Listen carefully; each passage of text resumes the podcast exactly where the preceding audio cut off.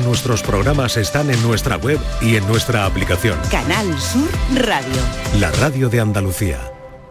Aquadeus, ahora más cerca de ti, procedente del manantial Sierra Nevada, un agua excepcional en sabor, de mineralización débil que nace en tu región. Aquadeus Sierra Nevada es ideal para hidratar a toda la familia y no olvides tirar tu botella al contenedor amarillo. Aquadeus, fuente de vida, ahora también en Andalucía. El pelotazo de Canal Sur Radio con Antonio Caamaño.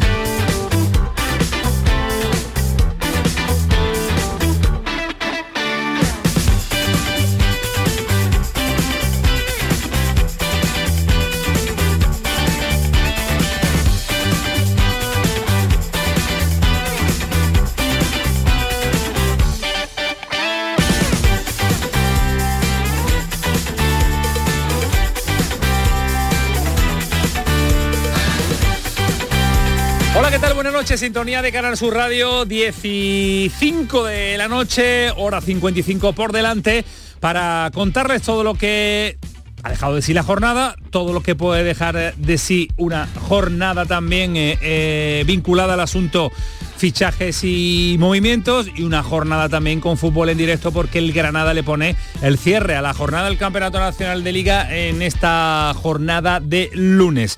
Ahora estamos con eh, Pedro Lázaro en el Coliseum, acaba de comenzar la segunda parte, pero nos deja también un fin de semana, es que la verdad, veníamos del anterior que era imposible superarlo porque eran todo derrotas, tampoco es que haya mejorado mucho eh, a día de hoy, eh, pues los empates de Cádiz y Sevilla alivian un poco, la victoria del Betis, eso sí, le da una tranquilidad brutal al conjunto verde y blanco que se va a centrar en eh, movimientos de mercado en, este, en estos tres días que quedan, ¿no? Lunes, martes, viernes, lo han cambiado. Pues era, al principio todo el mundo decía que era el miércoles a las 12 de la noche y como suele ser habitual eh, en Europa, eh, todas las ligas van a cerrar el mercado al mismo tiempo. El próximo jueves a las 12 de la noche se cierra el mercado. Cuando cerremos nosotros el programa y cerremos la semana, el mercado del mercado de invierno quedará completamente cerrado. Así que vamos a ir a analizar equipo a equipo, partido a partido, mercado a mercado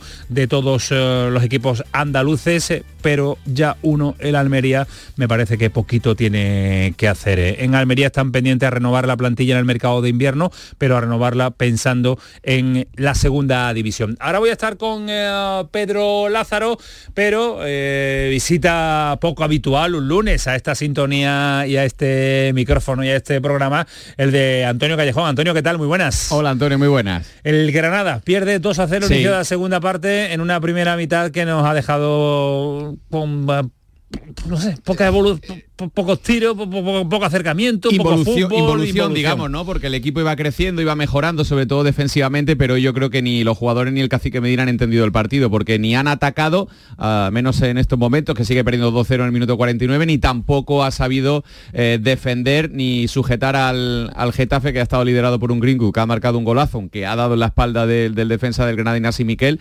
pero, pero al fin y al cabo el, el, el, equipo ha estado mal. Y si luego batalla de un resbalón, el, el, posiblemente el mejor jugador de Granada a día de hoy eh, es el que ha tenido el, el fallo. Bueno, pues eh, vámonos al estadio ex Alfonso Pérez Muñoz, ahora Coliseum, porque ahí está Pedro Lázaro contándonos el partido en tiempo ahora de parado. Ahí está Pedro Lázaro. A los compañeros del pelotazo en Andalucía para en cadena para toda Andalucía. Estamos contando este partido entre el Getafe y el Granada en la sintonía de Canal Sur Radio en Granada y no podemos llevaros buenas noticias. No podemos llevaros buenas noticias porque está perdiendo el Granada por cero goles a dos. Marcó Greenwood una obra de arte un golazo en la primera parte. Luego se resbaló batalla y permitió el 2 a 0 de Borja Mayoral. Una primera parte mala del Granada, donde el Getafe fue muy superior y obligado a remontar el conjunto nazarí, que no ha hecho cambios en el descanso. El cacique sigue de pie, viendo ahí a los suyos que de momento caen en Getafe en el minuto 6 de la segunda parte. Getafe 2, Granada 0. El equipo andaluz que tenía una oportunidad de oro para acercarse a la salvación y que de momento la desaprovecha con este 2 a 0 en el marcador Antonio, favorable al Getafe en el Coliseo. Pues vamos a ver si tenemos la oportunidad en tiempo de pelotazo de conectar uh, en ocasiones varias, ojalá, porque sería buena señal y si el Granada se mete en el partido con un golito sería interesante para un Granada que de no ganar hoy también se le pondría muy pero que muy complicada la posibilidad de salvación. Ismael Medina, ¿qué tal? Buenas noches. Hola, don Antonio, ¿qué tal? Te veo ahí con eh, atención al Granada. Mm, ¿Vienes además de Granada? Sí, magnífico lugar, extraordinario. No, no, no de Almería, de la Almería. ¿Tú sabes vez, esquiar? fui ¿Sabes a, esquiar? Eh, perfectamente. Creo yo sí, eso. Sí, sí, tengo muy buen eso, tiempo. Mi especialidad es muy la buen bajada. tiempo en, en esquiar. Muy buen tiempo en esquiar. La en esquiar, esto, esto sí, es sí, una soy cosa. muy bueno ¿En esquiando. qué, en qué distancia? Soy extraordinario. Pero el descenso, El o- descenso, o el eh, slalom. No, no, yo soy de descenso. Eh, Siempre, me he defendido, Siempre madre se me ha mía. dado bien el descenso. Es más difícil, ¿eh? descenso, Vamos dejando de descenso. Es verdad, no, el término descenso está para no, para no, para no nombrarlo. ¿Te está gustando algo el Granada? No, y me ha decepcionado. ¿Confiabas mucho tú en el cacique Medina viendo los últimos dos, tres partidos? Yo... Más que en el cacique, Sí, en la plantilla, en los fichajes. En Toñosi, en tu amigo Toñosi. Sabía que hoy era complicado, pero no, no lo estoy viendo competir, además error garrafal de, de batalla, lo estoy viendo eh, que no es ni carne ni pescado. Ni defiende ni ataca, ni es agresivo ni es rápido. Veremos si es en la segunda parte, pero en la primera el Getafe de Bordalás, jugando muy al estilo Bordalás, aprovechando sus momentos, gana de forma cómoda. Un Getafe que siempre con Bordalás suele competir a la perfección. Sí, a la perfección, eh, incrementando el número de cartulinas y del fútbol mm, que todo el mundo ya conoce de Bordalás. Alejandro, ¿qué tal? Muy buenas. Buenas noches, Camaño, ¿qué Nos tal? estamos llevando una temporadita en el que los andaluces derrotas y derrotas y derrotas. Me hacías tú así con la cabeza cuando decía, es que incomparable la semana pasada, es verdad. Nos, Pues- nos vale dos empatitos y una victoria, es lo que nos da la alegría del fin de semana. Que se vaya haciendo el cuerpo a la gente, porque no va a haber otra cosa. De aquí a final de temporada Ay, lo que no. va a haber es eh, a ver si por, por un milagro divino los tres que bajan no son andaluces, ¿no? Porque yo creo que, que el hecho de que... Firmaba dos hoy, ¿eh? Yo, yo ahora firmo dos. dos. hombre, claro, yo ahora firmo dos, tal y como está la, la situación y, y- y- y doliendo muchísimo, pero es la realidad, ¿no? Eh, Almería está sentenciado, completamente sentenciado, no hay ninguna opción de que, de que se pueda salvar. Y, y después ya es que quedan dos plazas, eh, si de esas dos plazas uno es andaluz, pues yo creo que, que lo firman muchos, ¿no? Eh, porque ahora mismo pinta, pinta a tres eh, de Sí. una manera horrible, ¿no? Así que, bueno, yo creo, a ver, yo me quedo con cosas no tan negativas del fin de semana. Me quedo, por ejemplo, con el paso adelante del Betis, creo que jugó bien con el Mallorca, aparte de ganar, creo que, que jugó es el mejor único que en los está- partidos el anteriores. único que, se- está dándonos alegrías en, Con- en el fin de semana. con cuatro retales, es increíble lo de, lo de Pellegrini. Y, y por otro lado, eh, me quedo también con el Cádiz. Yo creo que el Cádiz contra un muy buen Atleti Bilbao, es verdad que venía muy desgastado por la Copa del Rey, etcétera, etcétera, pero bueno, creo que el Cádiz hizo un partido serio y estuvo mejor que el Atleti Bilbao, ¿no? Tuvo, tuvo más opciones de, de marcar que el Atleti Bilbao, así que me da una pequeña esperanza. El Granada es que yo no lo he visto en ningún momento bien con el cacique Medina, en ningún momento. Yo creo que nos hemos querido aferrar a cosas porque, claro, porque quiere ser positivo y dice, bueno, a ver si eh, por aquí se ve algo más de, de- de espíritu cuando, defensivo. cuando- cuando llegó la batalla, cuando llegó Sí, el el Cádiz hizo central- un gran partido. El Cádiz muy mal, Es el verdad que contra uno de los que está muy mal. Cádiz muy mal. Eh, yo, yo vi peor al Cádiz que mejor al Granada, es, es la, es la sensación que hay medio. Entonces no, yo no, no, no tengo muchas esperanzas en este Granada. Si ahora cambia y, y- y encuentra una manera de, de jugar y de, y de encontrar un equilibrio, puede que sí, pero ahora mismo a mí me, me cuesta eh, ver, al, ver al Granada eh, salvándose. Eh, ahora saludo a Fali Pineda, pero una acción que estamos viendo de un posible penalti que Sí, una en mano revisión. Fali, ¿qué tal? Buena, te saludo buenas ya. noches, Antonio, no, que el que la ha visto, ¿eh? me, me ha parecido ver una mano en una posición no natural de un jugador del Getafe, aunque es cierto que está de espalda, que yo creo que puede ser penalti. ¿eh? Vamos a, vamos a ver pichar si- la retransmisión de Canal Sur Fijaros, para, Granada. su tiempo, ¿eh? Ay, Lleva ya ser. parado minutito este fútbol. largo el partido. Tiene toda la pinta de... Y mira, ya está Melendo, ¿eh? preparado para entrar en el campo. Va a ser el primer cambio de Medina. Ese es el cambio que reclamábamos. Sí. Es Vamos a ver. penalti Yo creo en que el penalti, en el Dorsal de- número 21, como diría Relaño, en el bebiendo fútbol del Nuevo agua. Testamento es penalti. Y el Vamos que sigue vamos a escuchar la, retransmisión en directo. Y le llaman al monitor. Ni le dicen absolutamente nada a García Verdura, que está ahí entre un bosque de jugadores del Granada y del Getafe, para decidir qué pasó en esa jugada en el área del conjunto que entrena Pepe Bordalás. Abre los brazos García Verdura, viendo yo estoy en comunicación con las rozas y esperando que me digan algo. Se lleva ahora el silbato a la boca y se va a verla. Se va a ver la acción en el interior del en el monitor, pues vamos a ver porque ha tenido que haber un toque con la mano, ahora tiene que decidir Ay, García. Verdura si ese toque era suficiente como para ¿Lo veis? ¿Lo habéis visto, Ismael? Que te había cortado en el yo te iba a fútbol, escuchar a en el Pedro. fútbol del Nuevo Testamento Yo creo que en el del viejo también. En el del viejo yo creo Hombre, que eso no se Tú pita. no puedes saltar como una Es- gallina con eh, los codos sí, abiertos, porque pero si- di- digo porque es una frase que me ha gustado de Relaño en este no, nuevo buena, fútbol esto se pita porque está de espalda el que no lo está viendo eh, él está de espalda la posición antinatural yo, creo en, que eso, en eso no lo tengo tan claro ahora que va a pitar Yo creo que es sí. penalti. Yo creo que mira, Va a pitar mira a ver cómo él abre ahí el brazo. Va a pitar penalti seguro. está ¿Callejón viendo penalti? Sí, sí, para mí claro. Sí. ¿Fali? Sí, yo creo que es penalti. Sin duda. Bueno, pues unanimidad en la mesa, penalti. Penalti, penalti, penalti, penalti, penalti favorable al Granada. Ha tenido que pasar mucho tiempo. La han tenido que revisar los del bar con la lupa del inspector Cluso. ¿Qué está haciendo Alderete? Le está pegando ahí al, al punto de Al penalti. punto de penalti, mira la cal como se Madre mía, la ha pegado ahí. Eso si lo ve, si lo ha visto en, línea- en línea, tiene que expulsarlo. Pues le ha pegado ahí que visto, le está diciendo que sí, lo ha visto. le está diciendo que lo ha visto, efectivamente. Se ha llevado la mano al ojo y Alderete que ha picado ahí como si fuese un picador en la mina en el punto de penalti. Hay penalti. Allá va Brian Zaragoza, que tiene que allanar lógicamente el punto de penalti que ha destrozado Alderete. Ha entendido que hubo mano en el área en ese cabezazo de Gonzalo Villar que golpeó en la mano del defensor que estaba despegada del cuerpo. Ha allanado Brian Zaragoza el punto de penalti, pero el que va a disparar va a ser Uzuni. David Soria bajo palos, todos lejos del área. Puede ser el gol que meta en el partido al Granada. Le va a pegar Uzuni, pita la afición del Getafe. David Soria bajo palos. El albanés buscando reencontrarse con el gol. Le pega Uzuni al palo. Al palo, al palo, derecho de la portería de David Soria. Estaba, la adivinó el sitio, pero estaba ajustando de tal manera que el balón Bueno, le ha no pegado ahí en el al palo. palo derecho, en el poste Sí, de la portería. Pero es verdad que estaba bien, que buena intención.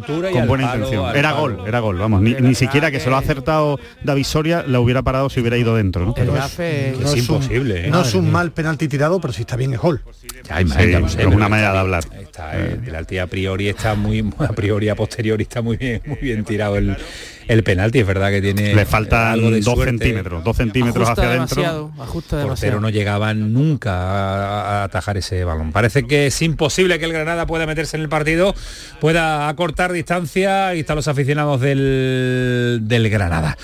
En fin, señores, que madre mía, no hay forma de, de que nos llevemos A flacos alegría. todos son pulgas. Efectivamente, el refranero, el refranero se vuelve. Si tú no dices un refrán diario, eh, qué refrán poco te diario. pega a ti eh, a- agarrarte a los tópicos No, me gustan, me gustan los, los refranes, me encantan. Me encantan refrán, los refranes. Eso no es un tópico, eso es un Bueno. refrán. O sea, Eh, eh, tópico, ¿no? Es un refrán tópicamente usado, ¿no? sí, que se usa mucho, que se usa mucho, pero es verdad. Bueno, Fali, que no te había preguntado con qué detalle te quedas tú del fin de, de semana, al margen de lo que estamos viviendo en directo. no vayas a decir ningún refrán, ¿eh? No, no, no, hay dos cosas. Bueno, el- el- la competitividad del Betis me pareció que con un equipo completamente, digamos, remozado, con gente nueva, sin referentes, eh, el, un partidazo descomunal de Isco, el Betis sacó un, un compromiso muy importante, también Sócrates. Eh, hay un futbolista ahí que parece que es recién llegado que conoce el oficio, que es Johnny Cardoso. En fin, me Muy gustó bueno. mucho el, el triunfo Me gusta, Johnny. del Betis y en el aspecto negativo me pareció increíble el desplome del Sevilla en la segunda mitad contra contra Osasuna. Es una cosa mm, ilógica. Para estudiarla. En fin, supongo que lo analizaremos. Sí, lo vamos a analizar a y que atenta directamente a la a, a la descomposición que hay en ese grupo, a una bajísima, digamos, actividad mental, el equipo, un equipo completamente derruido, que se queda a la primera adversidad. Y bueno, lo venimos analizando semana a semana, ¿no? Yo ya lo he comentado aquí, yo creo que la solución pasa por, por la destitución de Quique y, la llegada de Joaquín y que Caparrós. Caparrós solucione esto como pero te basas en lo de Caparrós por tu creencia simplemente. No, porque Por- cree que porque es el que único hombre, porque es el único hombre que ve capacitado de sacar esta que situación sí, adelante. porque él maneja un, un concepto que es el de la unidad y creo que es la unión. Lo escuché, recuerdo que cuando le dieron el homenaje el dorsal de leyenda en el Sevilla y creo que es el banquillo de oro, perdón. Y creo que es la única persona que puede eh, levantar esa, digamos, esa bandera de la unidad en el Sevilla y, y- de verdad que todo el mundo vaya en una única dirección. Y creo que él es el, el único personaje que ahora mismo Yo- puede lograr eso. Más milagros no creo que se le puedan pedir ya a Caparrós. ¿eh? Yo creo que ya hizo todos los que tenía que hacer en situaciones límite y yo no sé si ahora sería Yo creo que posible que lo volviera a como han repetir. comentado, está fuerte, está con ganas y Después, después lo debatimos porque además en el entorno del Sevilla hay que aportar varios nombres, nada nuevo, pero sí es verdad que son nombres que todavía pues se han de- no han decidido su futuro, ¿qué pasa con, con Rakitic? No, Rakitic está decidido, se va.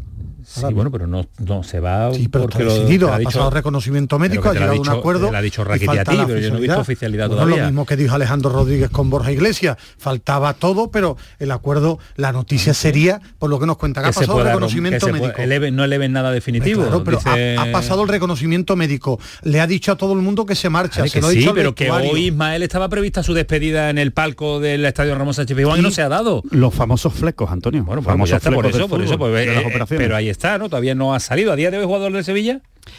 Eh, pues pues no lo sé. No no ahora mismo no, no lo sé. ahora no mismo no, lo sé. Ahora mismo No no lo lo sé, sé. yo tampoco Alguna- Alguna Sevilla. ficha tiene que tener, ¿no? Al margen de Rakitic, Brozenik también es eh, otro nombre propio. ¿Qué pasa con, eh, con Suso? Que hay de nuevo apuestas, de nuevo no. eh, de nuevo presión añadida para, para que pueda salir incrementando la, la oferta. También con eh, Rafa Mir, que dicen que desde Alemania puede venir a, a por él. Eh, No, Italia, no, el Torino, Torino. No, perdón, lo, Torino, lo- lo ha querido equipos alemanes, eh, italianos, eh, franceses y después te comentaré algo del Valencia.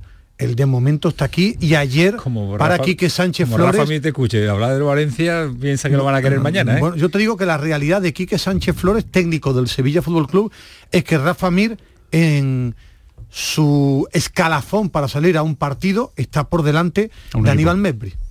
Después, a partir de las 11 de la noche, con la incorporación de los oyentes también de Sevilla, porque oh, tenemos el, al público dividido, lo tenemos, ¿eh? el de Cádiz pendiente a su carnaval, el de Granada pendiente a Pedro Lázaro con su Granada, el de Sevilla pendiente al llamador. A mí me gusta eh, escucharlo en la app. En la app, por eso, por eso, por eso. Málaga Carnaval también, así que todo donde No, no, nos unimos y en la app, también. la aplicación de, de Canal Sur.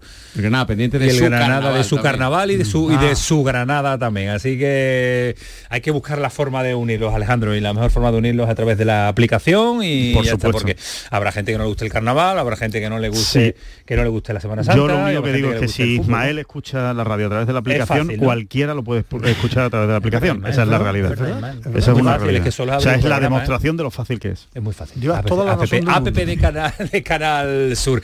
¿Lo y escuchas otro, con el móvil pegado a la oreja o con le sube la auriculares? antena. No, alguna móvil vez tiene una con antena. la- es eso es, tipo veces sí. transistor antiguo, Sí. ¿verdad? Sí, Bien. es que a mí me gusta también más así. Sí. Sí, sí, sí. A ti lo que te gusta es molestar a la gente cuando pasas, ¿no? No, pues sí, a ver, lo escucho muy cerca de la Ah, oreja. muy cerca, Solo lo oigo yo. si le pongo un poquito Solo el volumen, tampoco pasa nada. Y No, mira- va, y no va la gente joven con una música tremenda y unos, y unos artefactos A ver si ahora le va a molestar una narración de fútbol. Bueno, pues sí. Y, la, y, la, y mirando una obra. O un programón. Ismael se pone un... Hoy, hoy, hoy sí, hoy verdad, prepárate, prepárate, mano, que no te pille, que te está, que te está advirtiendo ya, pero la primera comunicación que hacemos antes de Paquito Tamayo, antes de programón, es en Barcelona, porque ha sido una de las sorpresas de este fin de semana, la derrota ante el eh, Villarreal, ese 3-5 ha hecho más daño de lo que a priori parecía pensar, y la sorpresa fue en la rueda de prensa, yo no pensaba que el 3-5 iba a dar con Xavi en eh, donde ha dado, ¿eh?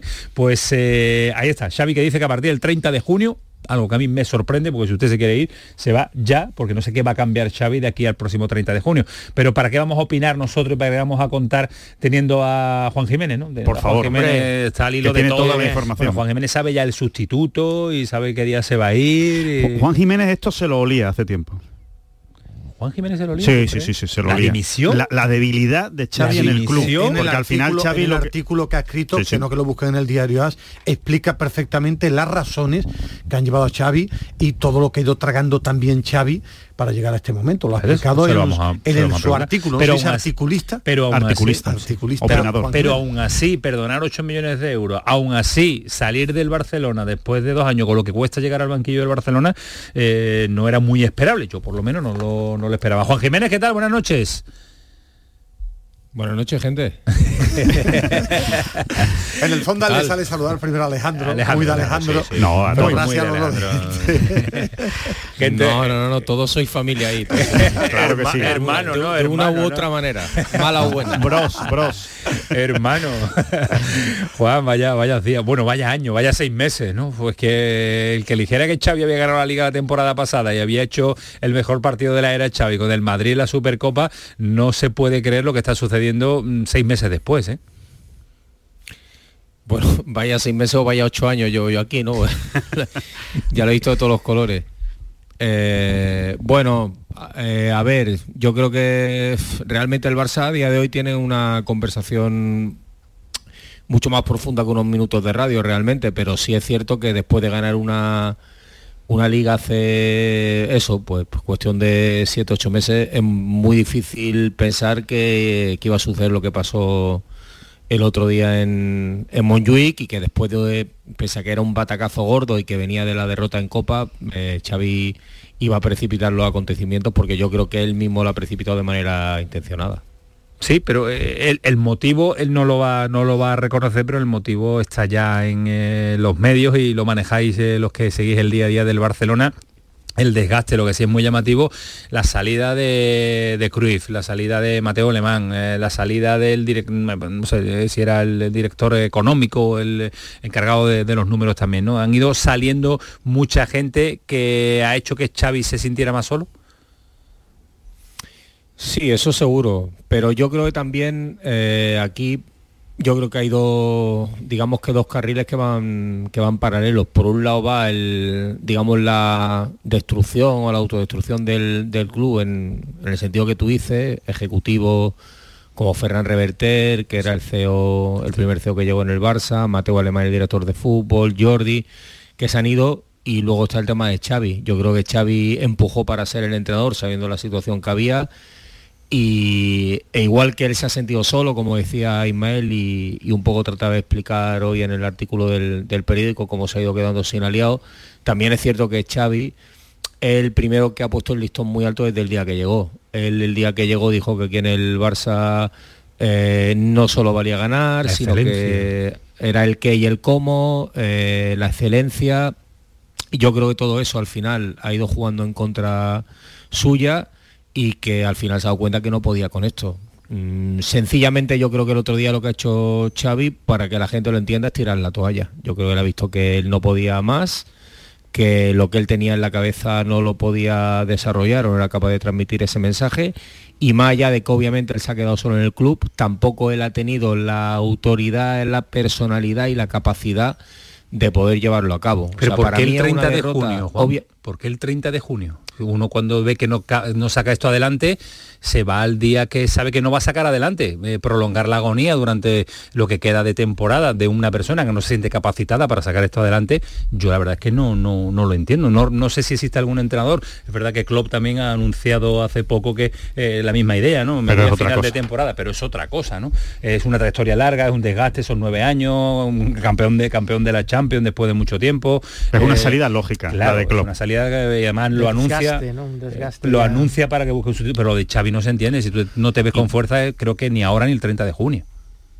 Bueno, y tiene mucho más cercano el caso de Luis Enrique, ¿no? En 2017 él dice que se va, pero la situación de Luis Enrique estaba a dos puntos del Madrid, que era líder, estaba en la final de Copa, que él acabó ganando. Es cierto que en las Champions, cuando él lo anunció, eh, el Barça es capaz de remontar la eliminatoria contra el PSG con aquel famoso 6-1, pero luego no la gana.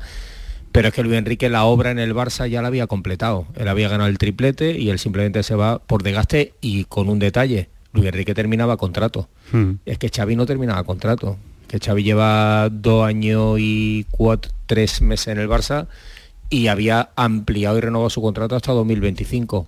Por eso digo que al final no es una cuestión de desgaste. Para mí es una cuestión de que arroja la toalla porque él ve que su equipo no crece, que no tiene aliado en el, en el club y yo creo que cinco minutos antes de que de que le pongan en la calle, él se pone la fecha de caducidad, es el que llama a Joan Laporta para que vaya a su despacho en el vestuario cuando sabe que Laporta está reunido con los miembros de la comisión deportiva y que posiblemente estén tratando su destitución y él mismo, eh, digamos que se pone esa fecha y ya habéis visto lo que ha dicho Laporta al día siguiente. Que no le asegura ha dicho acepto la fórmula porque es Xavi.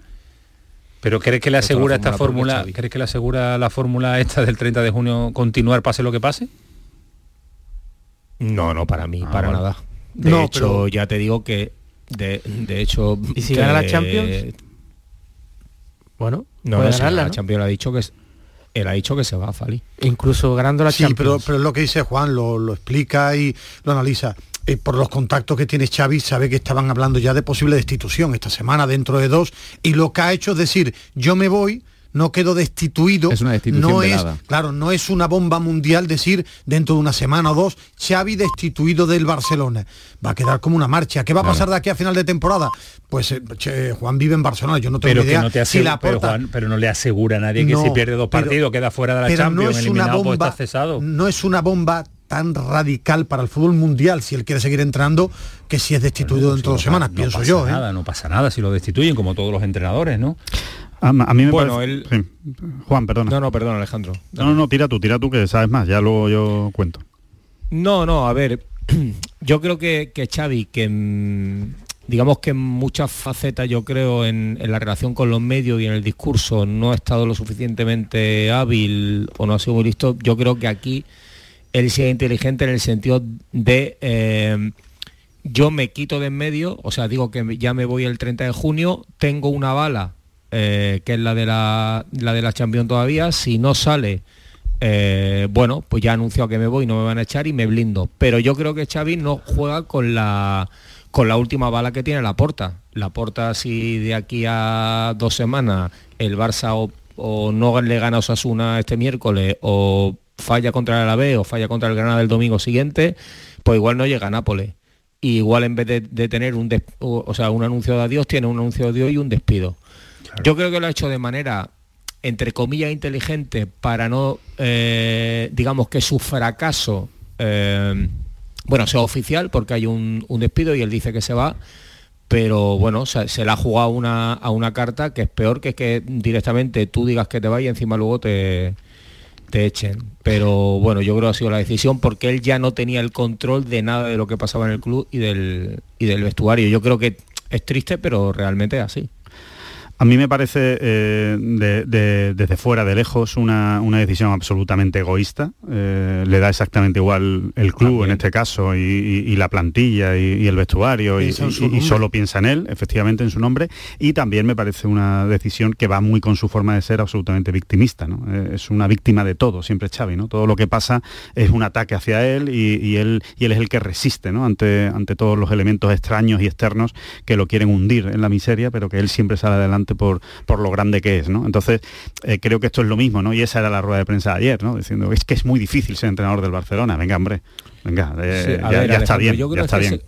Se, combinan perfectamente los dos los dos elementos. Por un lado, el elemento de que, de que se ha quedado solo, porque obviamente él se ha quedado solo, porque con quien él tenía buena relación era con Mateo y con Jordi Cruyff, con Jordi Cruyff incluso eh, ellos formaban parte de otra candidatura que no era de la Porta, por eso te decía antes que, nos podríamos remontar a mucho tiempo atrás de dónde viene esto. Es que la Porta no confiaba realmente en Xavi desde el, primer día. Pero digamos que se mezcla ese dos elementos, esa desconfianza desde la planta noble del club con su fracaso, yo creo, a nivel de gestión y deportivo del, del, vestuario. O sea, es un entrenador que incluso ganando una liga no ha terminado de convencer a nadie y en vez de mejorar al equipo, lo que ha ido durante estos seis meses empeorándolo. O sea, yo creo que una cosa no quita la otra. Y por supuesto, estoy contigo en que hay un punto de, egoísmo grande en esta situación, porque él realmente a los que deja ahora los pies de los caballos es a los jugadores, que van a ser los siguientes señalados, y a, la, y a la planta noble, y yo ya me he quitado de en medio, yo me he liberado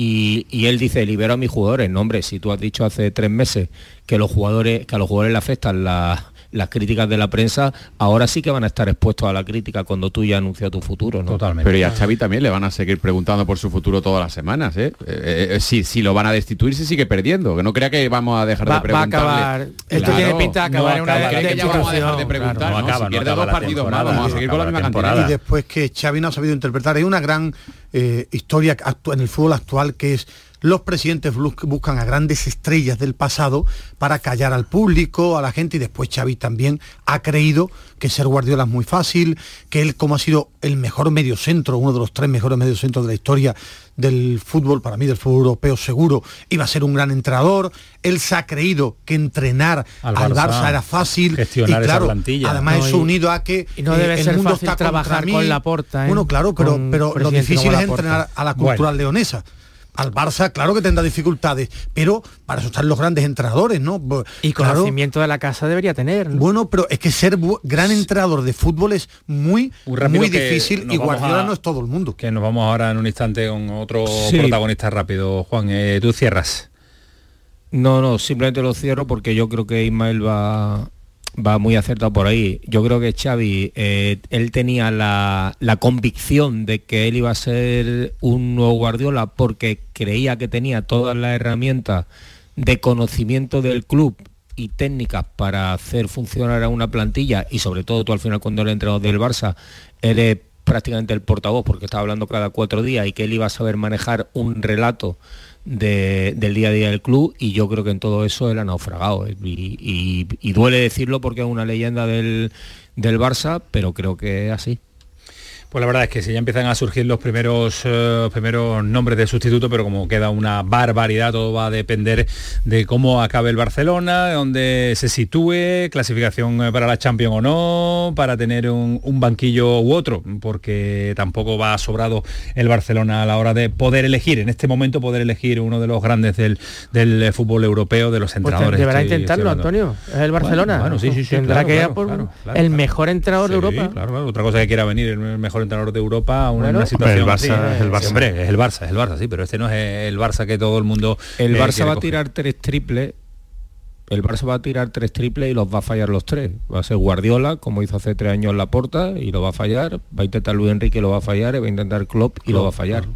Y veremos a ver luego qué sale de el resultado y por lo que apuesta. ¿Tú Si por tú crees, algún Juan, nombre que- mediático que no conoce. ¿Que Klopp no aceptaría una oferta del Barcelona? No. Este Barça, ¿no? con la porta, ¿no? Pues yo estoy diciendo yo. Yo, ¿no? pienso que en esta situación en la que está el Barça, Fali, me cuesta creer cuando además él, ha pe- él- Ha dicho él un año. anunciado que va que va a tomarse un año sabático, es que se lo puede tomar, es que él sí se puede tomar la licencia. El, el- el Barça sí tiene urgencia, pero Klopp no. Y yo creo que, que Laporta lo, lo va a intentar, estoy seguro, pero tengo la sensación de que, de que va a recibir uno. Bueno, vamos a ver, el fútbol... Por eso decía yo que ahora el Barça no en está en, posición, aburrido, ¿eh? no está en posición de elegir entrenador, te lo digo yo, le va, Bueno. que va a elegir buenos entrenadores, pues seguro, pero que no lo va a tener, no lo va a tener tan fácil, no va a ser la primera opción que desee, que desee la porta. El Granada está apretando, el Granada se está acercando. Gracias Juan, un abrazo, hablamos. Un abrazo a los cuatro. Hasta luego, adiós. Eh, se está acercando el Granada, pero Galletti, imposible, ¿eh? No. Nada de nada en cuanto a claridad de, de cara al aporte. Bien el Está- guardameta del Getafe. ¿eh? Está mucho mejor en la segunda parte del Granada, pero y está llegando e incluso teniendo ocasiones, pero no entran. El penalti era lo que le iba a dar la esperanza de, de poder puntuar y, y con ese fallo de Uzuni creo que, que lo ha dilapidado. Pero el Granada la segunda parte mucho mejor. que Sí, la Sí, primera. sí, sí, sí, mucho mejor eh, que la primera. Eh, Cádiz, Javi Lacabe, ¿qué tal? Buenas noches. ¿Qué tal? Buenas noches. ¿Cómo, estás? Vaya, vaya cómo está, vaya cómo están los líos en el fútbol, ¿eh? Y eso que estamos todavía en el mes de enero, Javi. Sí, está la cosa complicada, está la cosa difícil. ¿Qué te pasa Pero hoy? bueno, yo... No, no, yo bien, yo muy bien. Está muy a ver, bajo quitando- hoy. Está Javi, bajo, sí, está bajo. no, A no, ver, ¿estás así? Javi. ¿Estás cansado? ¿Para qué, No. pa' qué os- no, no, ¿para qué os voy a negar? Que con el Cádiz me ilusionó un poquito ayer, pero hoy a mediodía me llevó un palo gordo con mi querida Irak. ¿Para qué nos vamos a engañar? ¿Qué le ha pasado, Ira? Cuéntanos a los oyentes. Pues mira que ha caído eliminada hoy en octavos de final de la, de la Copa de Asia eh, contra un rival aproximadamente de su nivel, ligeramente por debajo en el ranking FIFA, pero que por cómo se puso el partido ha perdido 2-3 en el tiempo de descuento, pero iba perdiendo 0-1 en la primera parte, remontaba 2-1 mediada la segunda parte, en la jugada del 2-1 era expulsado su delantero y el pichichi de la, de la categoría, digo, del campeonato con seis goles por perder tiempo en una celebración. Yo no había en la que- eso, ¿eh? Yo no lo he visto en mi vida, Yo pero es que tampoco lo he escúchame, visto. no sé si lo comentará exactamente ahora con, esto- con las cifras Jesús, pero por lo que te- hemos calculado aproximadamente, han tardado un minuto y diez segundos en, en- en celebrar el gol, pero es que en, en el gol inicial de Jordania se había perdido casi un minuto y medio. Pero es que Y si tú pierdes, y tú tío, no le sacas una amarilla, le sacas la segunda amarilla y la tú- roja. tú ¿eh? pierdes tiempo, pues lo prolongas y ya está. Pero es que ha salido por ahí publicado en redes sociales, lo he leído, no, es por una celebración imitando claro. un plato de comida, no. Le han dicho al cuerpo técnico de, de Irak que es por, eh, por perder tiempo. tiempo. Pero cuando yo he hablado, Javi, con, con- con Antonio, con Camaño, porque he visto la imagen, es que el, el trozo que ponen es él en la De la celebración hierba. sentándose como si estuviera comiendo.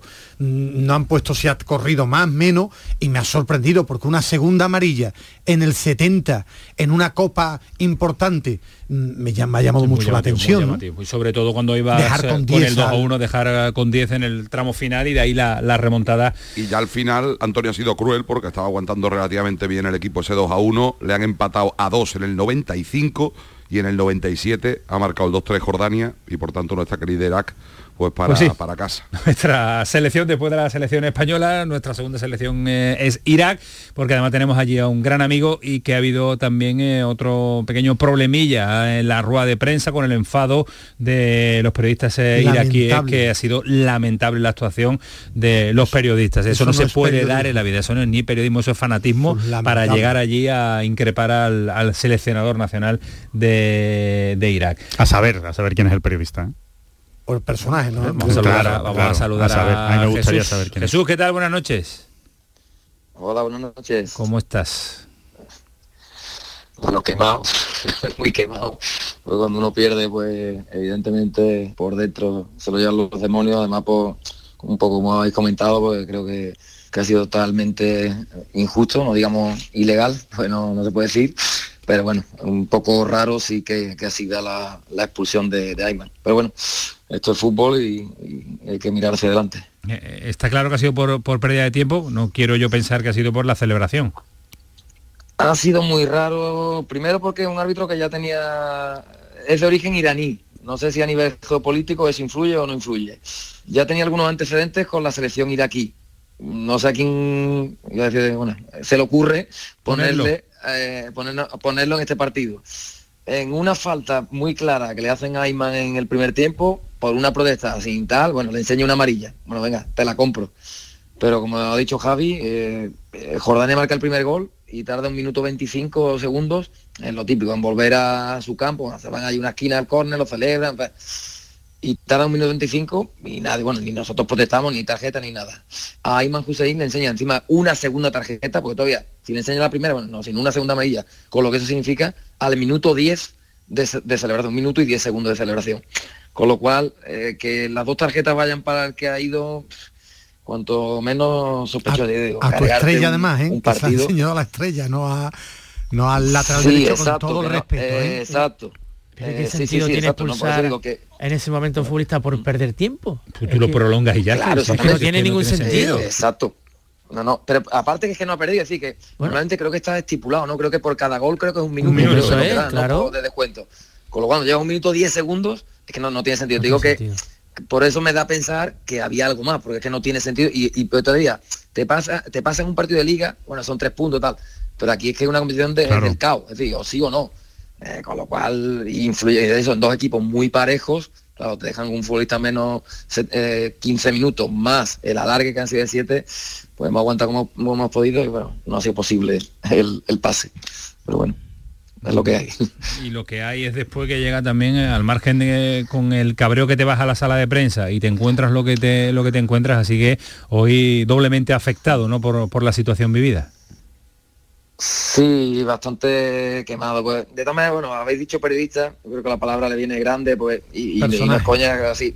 Claro, si hacemos una ver, similitud, lo que en es la, en España, la en sala de España hay prensa suele haber periodistas, claro, pero Suele haber, pero en estos claro. países son, eh, claro, en estos países cualquiera que tenga un, no sé, un canal de Instagram, un canal de YouTube, un- una cuenta de Twitter, se acredita y, y le dan, que es lo que suele pasar en, en Irak. En Irak, eh, medios como tal, eh, mm, hay algunos, pero la mayoría son estos, son eh, uno que se compra un micrófono, tiene un canal de un, esto en Instagram, una cuenta en Instagram Y, y ahí se dedica a hacer. Pero Jesús, bueno, eh, sin, sin sí, querer eh, inter- entender o interpretar los motivos de estos salvajes o de como quieran llamarse, eh, que, mm, a que- que- que- reproche o qué problema tenían. O sea, que, si hay algún argumento en su cabeza, ¿cuál era? Ah, va a ver, e- ellos, ellos viven de la polémica continuamente, ¿no? Aquí. Entonces con nosotros no habían podido polemizar mucho, porque claro, como el equipo iba más o menos bien, eh, no, no puede hacer nada. Hoy cuando ha terminado, eh, que en cualquier otra sala de prensa te preguntan, oye, ¿qué opinas de la actuación del árbitro? ¿Cómo has visto la tarjeta? ¿Qué, ¿Cómo está el equipo? No sé, yo no, soy periodista, pero bueno, lo normal que puede pasar, digo, me imagino los titulares en España, el robot del siglo, o vete a saber. Este se dedica, empieza a hacerme una parafernalia, una pregunta de, pues, en una misma pregunta mete como seis cuestiones, muy diferentes. Y una de ellas achaca a una entrevista que yo concedí hace dos días a un medio catarí, cuando yo había estado concediendo entrevistas durante todo el torneo y ya hemos ganado tres partidos. Pero bueno, una de las cosas que les digo es, mira, hemos concedido entrevistas todo todos los torneos, hemos ganado partidos y tal. Me vuelve a repreguntar, ya ah, me deja alguna de las patas y me deja otra vez con lo de las preguntas, de lo de la, entrevista, no sé qué. Y le vuelvo, no sé, me acuerdo que le contesto tal. Y ya la tercera vez que me vuelve, me pregunta, y la tercera vez que me pregunta, bueno, pero de los 18 entrenadores, de los 16 entrenadores, tú eres el único que, que ha ido, bueno, esta pregunta que, tarda, yo qué sé, como, no sé, dos minutos en, formularla, no sé por qué, porque se adorna. Eh, ¿Crees que es normal? Y ya estaba hasta, perdón, hasta los cojones, y digo, sí. Y solo le contesté con un monosílabo. Y a partir de ahí, pues, se forma el circo, se levantan, uno se pone un poco en plan amenazante, eh, se empiezan a que se vayan todos de la sala de prensa, querían suspenderla, yo, me negaba a suspenderla, digo, no, no, en fin, si se quieren ir que se vayan, pero si hay otros medios, lo normal es atenderlo, no, yo no voy a escurrir el bulto, ahí hay que atender a los medios y ya está. Y, bueno, Lo que pasa que es lo que tú dices, Jesús, uno que, que ama esta profesión, estos no son periodistas, uno puede ir a debatir, te puede Eso es. estar de acuerdo, Esto puede estar en desacuerdo, esto claro, le no- puede no es ser más, puede ser crítico con el seleccionador de Irak, que puede serlo, claro, pero con el respeto siempre, Sí, claro. sí, sí. Claro, pero porque pero este digo, mira, cambio que has buscado. Yo creo que creo que es obvio que buscaba su minuto de gloria. y ya está. Sí, sí, buscaban el, el, el- el enfrentamiento, ellos viven un poco de la polémica y- Claro. y, viven de, de esa película aquí en, en esto y te digo. Madre. Pero es una pena porque no representan a, ni representan al país, ni representan a la nación de Irak, que, que al final es una vergüenza lo que ha pasado, porque al final lo que ensucian es, al- es a, a- este país que nos ha acogido de manera espectacular, que nos tratan pf, increíble, que hemos tenido el partido y tengo tanto en redes sociales como aquí en el hotel, en el hall, eh, por la calle, nos han parado para hacernos fotos, para, para felicitarnos, que sigamos con el trabajo, que están muy orgullosos del, del proyecto como ha empezado. O sea, no representan para nada, pero sí ensucian. Es decir, al final, hoy en todo el mundo, eh, eh, noticia eh, el, el espectáculo que han Claro, montado eso- los seis o lo penoso, Sí, claro. pero, pero también eh, Alejandro, que es el que más se mueve de todos nosotros por eventos de golf, yo creo que esto es la Copa de Asia. Mm, Yo creo que tiene que haber un filtro. No puede valer todo el mundo para. Todo el mundo no puede entrar a una sala de prensa. Es que eso es lo que a mí tiene me que sorprendía, un medio. Un es Instagramer que- en una Copa de Asia es como la Copa del Mundo, como la Ya, Copa de. África, donde Y- vas. Y, sobre todo para qué, ¿no? Y con qué motivo, no para formar un lío, ¿no? Eh, Yo no me acredito como Instagram para una rueda de prensa Enrique Iglesias para meterme con él, ¿no? Con todos los. Entonces, claro, es que yo creo que vamos a tomarnos en serio los torneos, que entonces la Copa de Asia, los que lo organizan no se la toman en serio. Eh, me- que- medios acreditados, ¿no? Y medio con una trayectoria, es que no puede cualquiera a un, a un evento como este. Pero, Eso. pero bueno.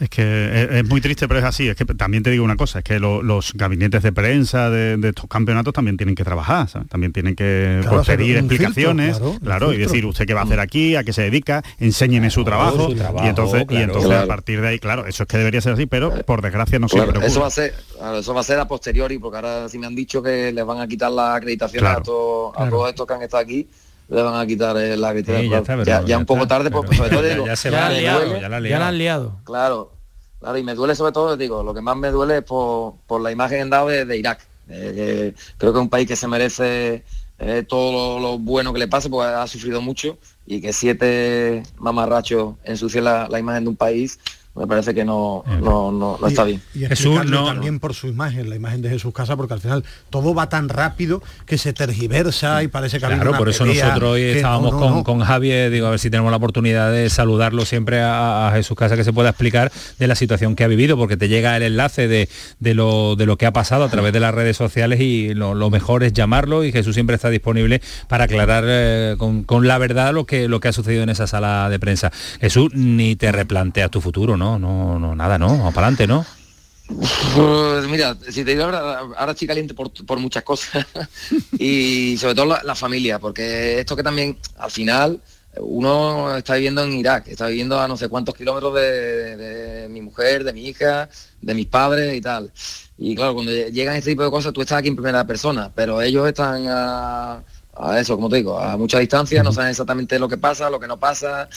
Y bueno, ya te digo, ahora toca ir a España, toca eh, tranquilizarnos un poco, hablar con la familia, replantearnos cosas y bueno, ya, ya veremos. En principio Sí. el proyecto me encanta, pero ya te digo, son muchas cosas las que hay que tener en cuenta antes de, de hacer, de hacer esto. Claro, si, si es por eso, sí, si es por la familia, por eh, tu idea, por eh, la distancia, por la dificultad, pero que en 3, 4, 5 energúmenos no pueden condicionar el futuro laboral de, de- de un entrenador como la Copa de un Pino, como es, como es Jesús Casas.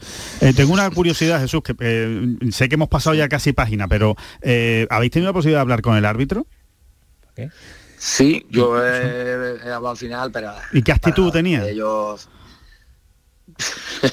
de pasota. de, bueno, sí, dime lo que tú quieras, que, que tú ya te, te vas para tu casa y, y fuera. Al final hay que tener respeto, pero es una pena porque al final el- el- el- los protagonistas del fútbol no son, pero ni los árbitros ni los entrenadores, son los futbolistas. Y cuando un- alguien va a un espectáculo va para ver a los, a los jugadores, a los, Claro. a los 11 contra 11 que están en ese momento en el campo. Y claro, cargarte, como tú dices, o lo habéis dicho alguno, Sí. un campeonato como la Copa de Asia, unos octavos de final, cargarte un partido, por esto, digo, que no se la ha cargado eh, de manera inconsciente y tal. Yo creo que, que había algo de premeditación, porque digo, no es normal eh, la expulsión por cualquier. En, en Europa creo que no pasaría esto ni, ni de coño. Es decir, cargarte en una Eurocopa o en un Mundial, cargarte un partido por una celebración de un gol que llevan un minuto diez segundos, impensable. ¿no? Pero bueno, nos tocó a nosotros y. Estoy pensando una maldad.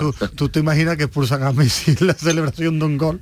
Me río porque... A Messi, pero no hace falta irte a Messi, es no es hace el falta irte a Messi. Es el Messi, Sí, el sí, Messi de, pero que de no Irak, hace falta. Desde la eh, lejanía. eh, El, es el es máximo entre de la competición, la El máximo goleador no de Irak, de la competición con seis goles, creo que son, ¿no, Jesús?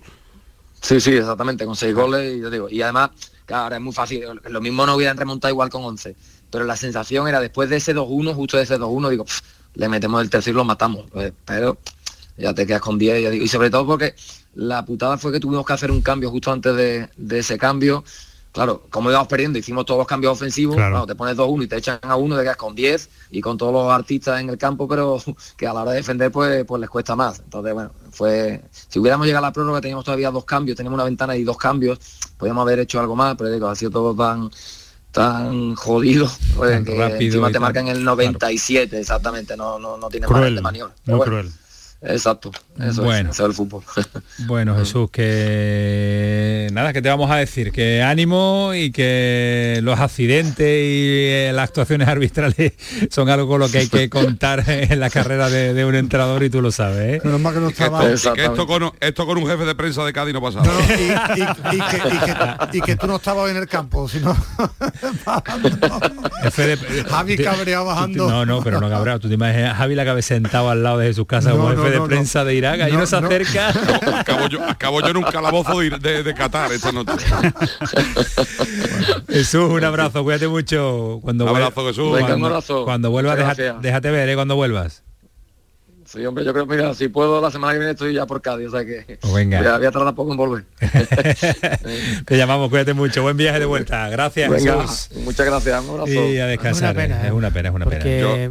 Yo no quería decirlo antes para no quemarle más la sangre, pero lo que más rabia da es que eh, ese partido que lo tenían ganado prácticamente con el 2-1 después de haber remontado, es lo más difícil, el cuarto de final, a ver, el fútbol es fútbol y nunca se sabe, esto es fútbol ficción, pero era bastante más sencillo con una selección como Tayikistán, Adiós. que es un, de un ranking muchísimo más bajo, que había pasado por penaltis de milagro contra Emiratos Árabes y que tenían las semifinales ahí al alcance de la mano. Pues es decir, que, no, ya te digo, no quería decírselo delante ahora porque no... No, creo No, que no lo caliente, eso. no lo caliente, vamos, que ya está Pero-. Cuidado Pero- que algunos decían lo mismo de Marruecos, Javi. Sí, pero bueno, yo creo que Tayikistán. No, yo- sí, yo sí, te, digo, sí. te digo la, mira, te voy a decir la verdad. Tenía casi preparada la coña con el 2-1 ya el rato que pude pensarlo, porque todo esto, recordemos, los goles han sido en el 95 y estábamos en los de la tertulia local hablando y viendo el partido al final de la tertulia y ya tenía hasta preparada la coña de decir, mira Jesús, en carnaval y como pierdas con Tayikistán no vuelvas a ganar. le, hacen, le hacen una copla, ¿eh? Claro, hacen una... Ha perdido con Tayikistán, pues fíjate, Con pues, Tayikistán, vete el hemos perdido esa opción, es una, es una pena. Bueno, Javi, antes de que termine el Granada, que vamos a estar también en la pausa que tenemos que hacer a las 11 de la noche para que se sumen los eh, oyentes de, de Sevilla y de todo aquello que vayan queriendo. A través de la aplicación aquí estamos, ¿eh? Para las de la 12 de la, noche. aplicación. La aplica- pero es Y que es la, fácil, pero ¿eh? Ismael, la aplicación no hay que repetírsela ahora a los que nos están escuchando, hay que repetírsela cuando se sumen, cuando se sumen Bueno, a se 11. lo digan a los amigos. Javi, tú hablas de la aplicación, ¿eh? Que se, la aplicación estamos las dos horas de pelotazo, ¿eh? Pero ya tenéis que llamar la app, la app. La app, La, la, app ya queda muy antigua, la app, ¿no? La app, app, ¿no? App, La app. Yo le digo la app. La app, bueno, pues la app. Dilo tú en la programación local a todo el mundo, ¿eh? Por, fa- por favor. Por favor, ¿eh? La app. ¿Te bueno. ha ilusionado tu queridísimo entrenador Pellegrino o no? A ver, a mí lo que me ilusionaría sería una victoria, pero dentro de lo que cabe y dentro de la situación como está, yo creo que la primera parte es para al menos mm, que el equipo dé señales de vida. Eh, yo creo que, que demuestra que el equipo sigue vivo, que, que no es imposible, que se puede conseguir, que solo un punto de distancia con la salvación, que es verdad que el Athletic Club de Bilbao de ayer tenía siete suplentes, ocho suplentes en la primera parte y que fue un equipo más blandito, pero bueno, mm, por lo menos no, no se empieza perdiendo, que lo que hubiera sido una auténtica tragedia. La, situación, lo que yo creo que tiene, Cádiz tiene que conseguir ya, por el bien de Pellegrini y por el bien de los jugadores, es una victoria. Porque cualquier equipo que lleva 18 partidos sin ganar, lo que tiene es una losa en la cabeza tremenda. Pero bueno, de momento, mira, una cosa que hemos dicho también en la programación local hoy, que ha dicho uno de los entrenadores que estaba con nosotros, es que mm, ha tenido la personalidad Pellegrino para, en, faltando cinco minutos para acabar el partido, quitar un delantero y meter un central, es un centrocampista. Es decir, mm, a mí no me importa lo que digáis y no lo vaya a pensar nadie, que me pite el público, este partido no se puede perder, lo amarro. Y eso es de personalidad. Bueno, eh, pregunta rápida a todos. ¿Os gustó? ¿Visteis algún cambio de Pellegrino? Yo, yo vi un, un equipo defensivamente mejor y, y que mm, a mí me gustó, a mí me gustó el Cádiz. O sea, y, que- y tú estás condicionado porque quiere que Pellegrino es un Hombre, fenómeno. quiero que- está, evidentemente claro. quiero que le vaya bien. O sea, eso quiero que le vaya bien. Quiero, quiero que le vaya bien y no, a mejor Sergio González también hubiera conseguido el empatito. Puede ser. Bilbao, claro. Puede ser, pero eh, yo creo que la primera parte, con las ocasiones que tuvo el Cádiz, que, que- que tuvo presencia en el área, que creo que supieron jugar bien hacia Chris Ramos, eh, que se complicaron un poco la vida, que cometieron pocos errores. Bueno, creo que son pequeños síntomas. Es verdad que todavía queda, eh, todavía camino por recorrer para, para darle la vuelta a esto, pero, pero a mí sí me dio buena sensación. En la pelea por la supervivencia, un punto es oro. Oro. Así que tiene mucho valor el punto conseguido por el Cádiz. Eh, Le sirvió, además, porque bueno, Sevilla solo puntuó uno, Granada no ha puntuado, eh, acaba de, terminar el partido, por cierto. eh, bueno, yo creo que ante el rival que tenían era para por lo menos estar eh, relativamente optimista. Ismael, ¿te gustó? Buen ¿Viste algo? punto. ¿Viste? Bueno, sí, es fue un equipo, un buen punto, un equipo más Hombre, es que el ordenado. Athletic Bilbao uno de los equipos Fue un- que fue- fue un en equipo forma, más forma, ¿eh? ordenado, Es verdad que junto. venía, como decía Alejandro, fundido Un de la, de de Copa sí. del Rey, Yo pero es un para, equipo que para sacar mucho. una evalu- un, un análisis más exhaustivo hay que verlo más. Para ser un primer partido ante el Atleti, a pesar de las bajas, que es un equipo poderoso en ataque, no le generó tanto y fue sobre todo un Cádiz que ni dejó muchos huecos atrás, que no fue un equipo loco y repito, para mí fue un Cádiz muy ordenado. Bueno, pues vamos a ver si la evolución Y- eh, es y, y muy eh, rápido, es que más. de los equipos que están abajo, cada punto ahora mismo es como un triunfo. Claro. Cada punto, porque sí, pero, pero, la- pero insisto está que ahora vamos a debatir, pero el punto del Sevilla no es tan punto como el punto del No, Cádiz. claro que no. Eh, sí, entonces porque es un el rival cuenta. No, no, Es no, que el no, rival no, cuenta. Ismael, Yo no, creo- no, no. Bueno, pero déjame después te analizaré. Creo claro, claro. que cada punto, otra cosa es el análisis, cada punto ahora mismo Es de los equipos de abajo es muy importante. Otra cosa es lo que tú veas, lo que te parezca el partido. Ahora, cada punto en esta liga, hoy, no sé, dentro de cinco jornadas, que la salvación va a estar Un barata. tesoro. Cada, pa- Un cada tesoro. punto, esa es la Un palabra. tesoro. Es un tesoro. Y fue un tesoro para el Cádiz, para el Sevilla. Que el Cádiz esté a un punto de la permanencia, habiendo ganado dos partidos de 22, es que te habla mucho de eso que estás diciendo, Marc. Es que un, Es es un- que un es un punto, es que un milagro, punto, un es que un milagro. punto te da, te, Ah, te ya, da- te pero- hace pero- sonreír. Pero es que este año, es que este año la salvación va a estar en 35 o 36 puntos, que no, no va a llegar a, la- a la- a los 40, salvo que aprieten y mucho ¿eh? en El la próximo, zona, zona el baja, próximo ¿eh? partido lo va a ganar el Cádiz, hombre, no va a estar Ojalá, una ojalá. vuelta Villarreal, entera, ¿no? una Ojalá, vuelta ojalá, entera sin ganar no va a estar. Villarreal, ¿no? Y el Almería no ganó todavía. El, el último que ganó fue contra el Villarreal.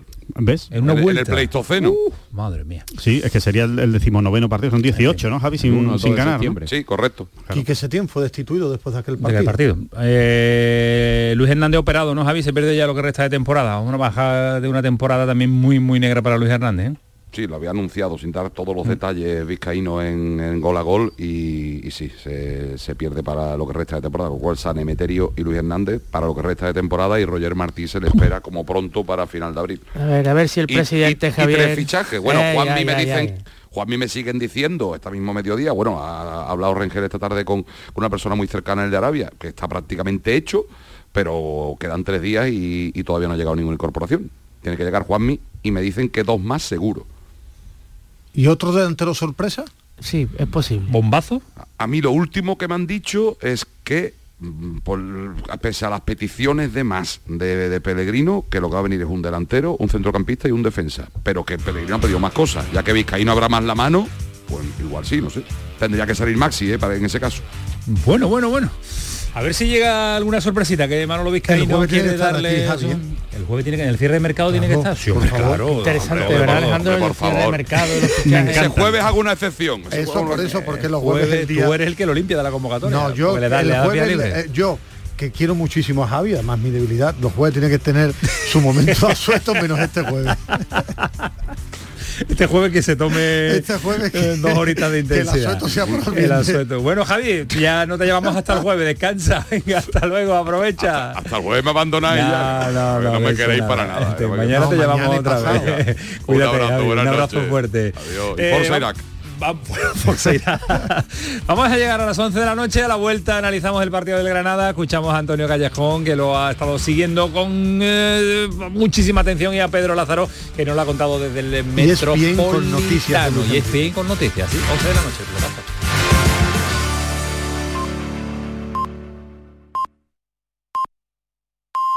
Temprano, madrugas mucho, trabajas o estudias de noche. Cuando casi todo el mundo duerme menos tú, ya estamos contigo.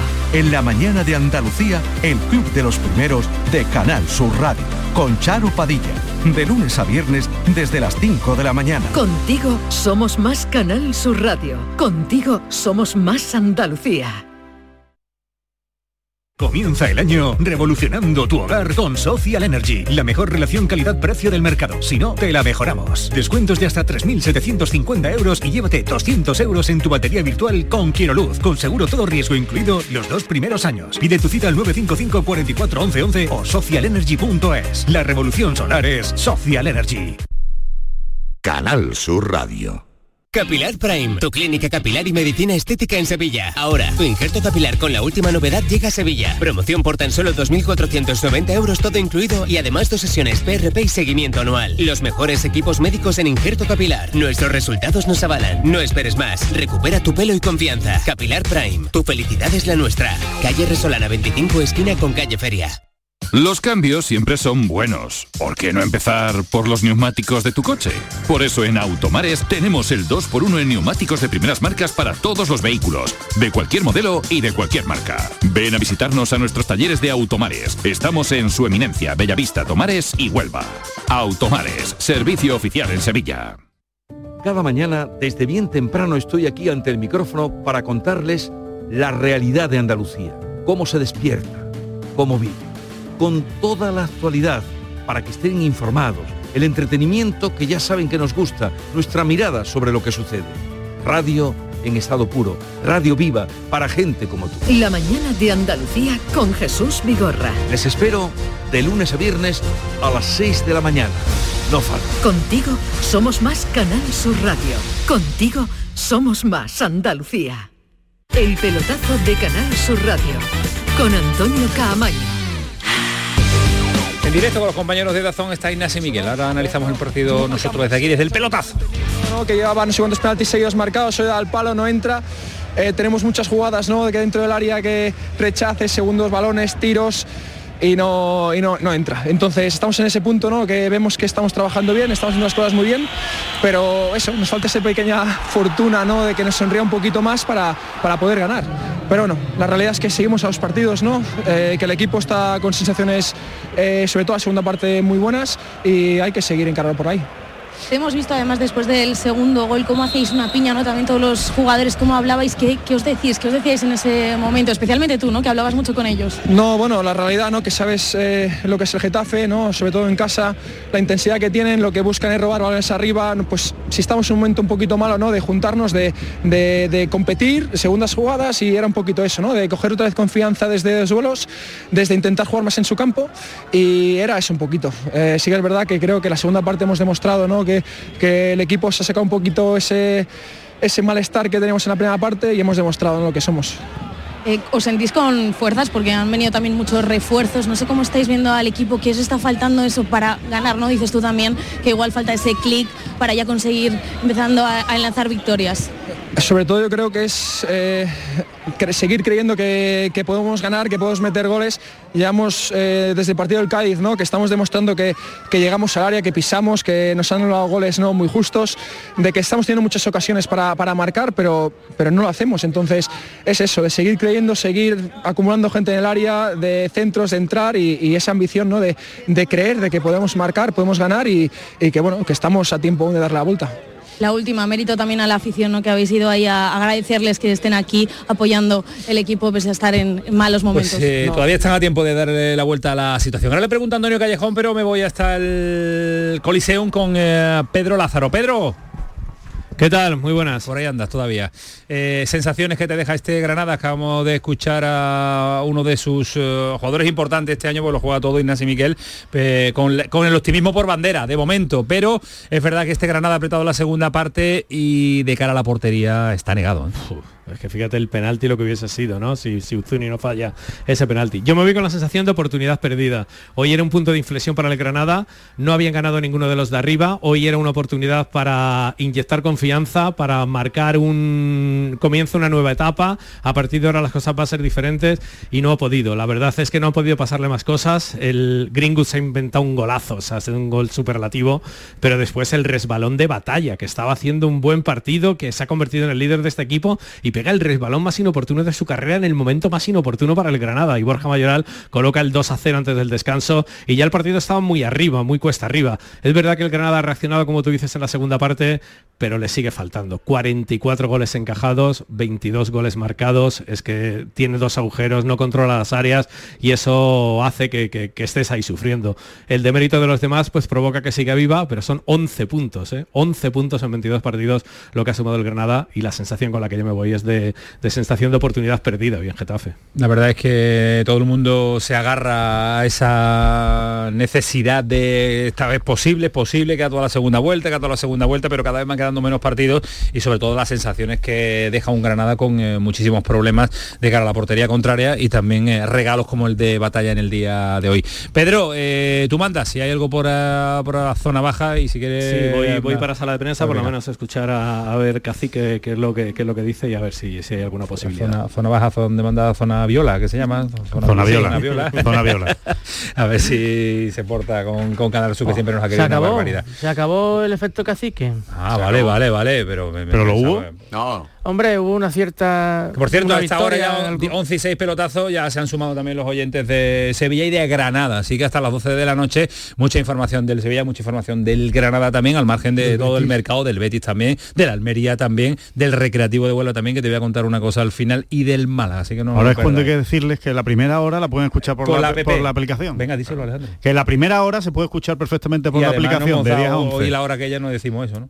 El, el programón ya lo sabe todo el mundo. Ya lo saben. Se lo saben. Vale, vale. Ya mañana ¿Saben los de la app? Los de la app, Los de la app también. Calletti, que te habíamos cortado para ver No. tu análisis del Granada. ¿Te Eh, preocupa ya más de lo que te preocupaba? Más es difícil. Eh, es cierto que hoy un gol ha sido mm, en un rechace. Es cierto que ha habido un resbalón del portero. Es cierto que se ha fallado un penalti. Pero los números son los números. Y desde que está el cacique Medina, en ocho partidos el Granada ha marcado tres goles.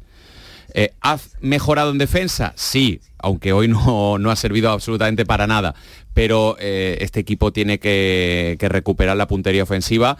Los refuerzos en defensa han ayudado. Urgen, ya tres días, en el fo- alguno llegará, en ataque, porque hoy estaba jugando el Granada con Arezo, que es un jugador que todavía no tiene ni confirmada su presencia en el primer equipo eh, en el mes de febrero, querían verlo, es verdad que hoy Luca Poyet estaba sancionado, pero el Granada necesita eh, arriba, eh, pólvora y, y- y de forma urgente, porque no marca y así no se suma. Es que así es imposible. Así es imposible. Sin marcar, con esa falta de pegada. Hombre, cuando un equipo está tan mal hay muchas causas, pero es que no marca. Es que así es complicado. Es que un futbolista que estaba destinado a marcar la diferencia como Brian está absolutamente perdido. Sin Boyer no remata a puerta. Al, al final lo que le pasa a Brian es, eh, para mí, se están cayendo los clubes, principalmente los andaluces, en dos mentiras del fútbol. Una es que cambios de entrenador y va a haber un efecto inmediato, no, tú tienes que saber las causas de por qué tu equipo está mal, dónde puede estar la solución, qué perfil de entrenador. ¿Y Brian Zaragoza ha bajado su nivel? Sí. Ahora, Yo creo que el problema es que Brian Zaragoza eh, destacaba en un equipo muy ofensivo, que iba mucho hacia arriba, eh, tuvo una efervescencia tremenda, ya los rivales le marcan más, ya eh, el equipo no es tan alegre en ataque, ya no existe, existen muy pocos jugadores que sean capaces de estar al margen del, del comportamiento del bloque. Y a Brian Zaragoza lo está devorando pues el hecho de que el Granada está muy mal y ha cambiado su modo de jugar el fútbol ya no es tan ofensivo. El fútbol de Paco López le venía como anillo al dedo a, a Brian Zaragoza. Sí, le venía como anillo al dedo a él, pero no al, no al, equipo que no ganaba y tampoco con el cacique yo Medina. Yo pensaba que iba a seguir manteniendo el nivel. Evidentemente en fin, que se lo ha llevado a la tempestad. Otra derrota más. Tampoco es... está muerto. La, la, no, la no, salvación no, si muerto está... no está. Es salvo, salvo, la Almería, salvo la Almería, eh, Granada, Cádiz, Sevilla, no están muertos. Están en la Clasificatoriamente no están muertos. Están en la misma y, pelea, y, Ismael. Son sí, seis pero, puntos. Sí, que creo Pero- que, que van a pasar cosas todavía. no, no tengo claro cómo va a ser este tramo final. Eh, también quiero ver al Mallorca cómo convive Liga y Copa. Mm, Vamos a ver, vamos a ver. Ahora necesita empezar a ganar ya, obviamente. Eso, eso todo el mundo lo ve, pero no sé, no veo al Granada tan, tan, tan muerto. Bueno, ojalá. Ojalá porque necesitamos que algunos de los andaluces nos den la alegría. De los que de los que no soy andaluces, y ya nos metemos nosotros en el, en el, en el asunto Mollar de otro equipo en crisis permanente como es Mollar. eh, ¿no? Qué bonito, me esa palabra. me ¿eh? muy bonito. Asunto Mollar de- del, del Sevilla sobre, sobre todo. ¿Veis alguno que no sea andaluz que pueda eh, caerse? Ah, El Celta de Vigo está muy metido en la pelea. El Celta que no salido nunca. Mallorca Exacto. no, no se pero no se ha metido nunca tampoco. ¿Estuvo en descenso el Celta? Sí, no estuvo, sí, estuvo, sí. ¿no? Hasta que cayó el Cádiz No, era el no Celta ganó el que nunca, estaba en Leo, ¿no? ganó nunca. Era Celta, al Cel- principio con Benítez. Celta Mallorca lo veis con un pelea con, dos- con los Son- andaluces son- por ahí, puede caer son los más. que tienen más pinta, pero desde luego, no sé, al final yo creo que el Mallorca tiene muchas cosas. ¿eh? A mí me parece que el Mallorca no, que el Mallorca primero está muy acostumbrado a eso, es la, es la situación en la que en la que se mueve todos los años. Creo que Aguirre sabe manejar perfectamente estas situaciones y después tiene mucho. A mí me gusta el Mallorca. ¿eh? A mí la, la parte, el- la delantera del Mallorca me parece buena. Darder es un gran jugador. eh, en defensa tampoco es tan horrible. O sea, a ver tiene- si la Copa tiene- no les descentra. Claro, al final están en, en- en semifinales de Copa, o sea que, que algo bueno tiene el Mallorca, ¿no? Viene de hacer un año anterior extraordinario y, por- sin y mal que le pese y mal que le pese a Ismael sin su mejor jugador porque es que no han tenido a Murici Nada, prácticamente en nada, toda la temporada y es su mejor jugador o sea el año pasado fue uno de los A, a diferencia de los equipos que están por abajo, eh, tiene gol. El Mallorca tiene gol. Es de los equipos que están en la que- pelea zona de descenso que tiene gol. Claro, es que tiene Le a Lari, cuatro al Girona, tiene a Lari, tiene a. Murici, tiene a Prats. los números dicen que 19 solo ha marcado 19, que ha marcado más que el Sevilla, el Celta, el Granada y el Almería. Sí, que sí, no es por gol, es que no está con 20 Pero tú te agarras los números cuando a ti te interesa y cuando no te agarras las sensaciones. sí, si te parece algo, claro, eso es como tú dices, no, es que la tabla clasificatoria dice que tienes tantos puntos. Y claro, es que tú has dicho, y tiene gol. No tiene tanto gol porque los números Tiene dicen- delantero con gol. No, he dicho o- yo que tiene gol. Tiene delanteros con tiene gol. Tiene delanteros con gol. Tiene gol. Y los números dicen que está con 20 puntos y no ha marcado tantos goles. Bueno, entonces, por tanto, tú ves al Mallorca en la pelea por, con los andaluces. Yo por lo veo. Ahora. Está mejor que el resto, sí, A ver, porque... falta su gran delantero, es que falta su delantero de referencia, el que metió el año pasado, no sé cuántos metió, pero metió 15 goles, metió Murici. o Ten 16. cuidado que te lo busca ahora Sí, rápido que lo te- que no lo tengo busques, problema, pero por 15 y ahí, 18 por ahí metería, anduvo. sí, Perfecto, no pero anduvo mal. el gran problema del Mallorca es que encaja también muchos goles, que creo Hombre, que Entonces, ¿le falta gol o es la defensa? Eh, ¿Cuál es no, el problema? para mí no tiene tanto gol, creo que no anda tan bien el equipo. En Liga no lo veo un equipo tan tan no, fiable. No, como el Que, año pasado Claro, no. que Pero están creo varios que, escalones creo que que, el es muy. Sí, importante sí, es el- que... no está la referencia del equipo. Creo que yo- es muy importante porque es que jugaban para Bueno, él. Yo es que veo a todos 15 todos goles el año pasado, 4 lleva esta temporada. Anda como lo clavado. Canal Sur en Mallorca, que se que preocupe por el Mallorca, es Mal Medina, ya está. Nosotros No, es que el Mallorca algunos- es rival directo. Claro, se nos estamos buscando equipos que se peleen con los andaluces, claro, lo que estamos buscando Yo nosotros. incluyo hasta el Villarreal, aunque tenga 23 puntos. No creo, no, no creo. no. La victoria contra el Barça le daría un poquito de meterle 5 al Barça, el Barça es que anime a todos los equipos, a todos los equipos de El no se va a caer. Bueno, señores, queda. 11 y 12 de la noche. Eh, analizado el Granada, situación crítica, analizado el Almería poco tiene ya que analizar. Ojalá cuando tengamos a Joaquín Amerio aquí nos diga que todavía pues se agarran a algo para intentar a- aspirar en el tramo final a, no sé, por lo menos está ahí en la pelea y restar puntos a rivales de los equipos andaluces Eso en es. la zona de descenso. Por lo menos que tenga uno- un objetivo, ayudarnos eh, entre, entre nosotros. Pero este Sevilla, que empieza aquí, que Sánchez Flores, otro día lo escuchábamos, a señalar a los jugadores que si no son capaces de sistemas, que si no son capaces de mantener el tipo a nivel eh, a balón parado, que en el Sevilla in- intuyen, ven decodifican que vaya un poco a lo suyo, el equipo no gana, aparece del nido padre con eh, reuniones eh, próxima semana para, para intentar... a- Es raro, ¿eh? Que del nido padre aparezca después de eh, Bueno, cuando, hay no- un mal resultado. Cuando no ha aparecido, Mm, ¿verdad? Claro. como el Sevilla no gana siempre, siempre aparece. Se está generando un... ¿Cómo, cómo se dice el término? para ese? mí, El para mí, un- para mí aquí que Sánchez Flores se le ha puesto cara de Cóctel, un cóctel molotov, un cóctel molotov. sí. un, A mí a- un caldo de cultivo. Esa era la expresión que yo buscaba. a, a- para mí aquí que se le ha puesto cara de Xavi. ¿Cómo? Lo veo igual, lo veo como que, que no conecta con la plantilla, que no conecta con el club, que no conecta con la afición incluso, lo veo perdido, como desanimado, como pensando que, que, era mejor a donde venía, que, que él creía que su plantilla era mejor o que, o que las cosas iban a salir mejor de manera natural, y lo veo con los brazos caídos. Esa es la sensación que a mí me transmite Kike. La verdad, Alejandro, es que no es para llevártelo de, de fiesta, ir al rocío a una, a una casa a cantar y a bailar. Es que no transmite absolutamente nada. Y no solamente que no transmita Pero yo- nada. yo lo noto, es que perdona, ya hay, Fali, lo ya hay conflicto. eh, Sí, el conflicto está servido. Con la dirección deportiva. Lo de Aníbal marcó la dejada de Aníbal en la Y con los convocatoria de la Copa ¿eh? del Rey, con los El jugadores. palo que le pega ayer a los jugadores. Y el Esa que le pegó forma el de otro día en la previa, que lo analizamos también aquí el pasado jueves, eh, fue brutal. O sea, ayer en, la ju- en el gol del, de Osasuna los señala, pero vamos. Defendió al preparador del balón parado. Que... Sí, que se lo pone muy facilito y que no, no lo entienden. A los analistas también lo, lo defendió para atacar a los jugadores. Bueno, a mí el partido del Sevilla es lo que esperaba del Sevilla. Yo ya hace muchos meses que detecté que el equipo se iba a segunda. No pensaba que Quique lo iba a hacer tan mal, pero Quique es una víctima más de, de un club a la deriva, eh, de un equipo que anda tremendamente mal. Y, y, mira, esto es más fácil. Quique es culpable, sí.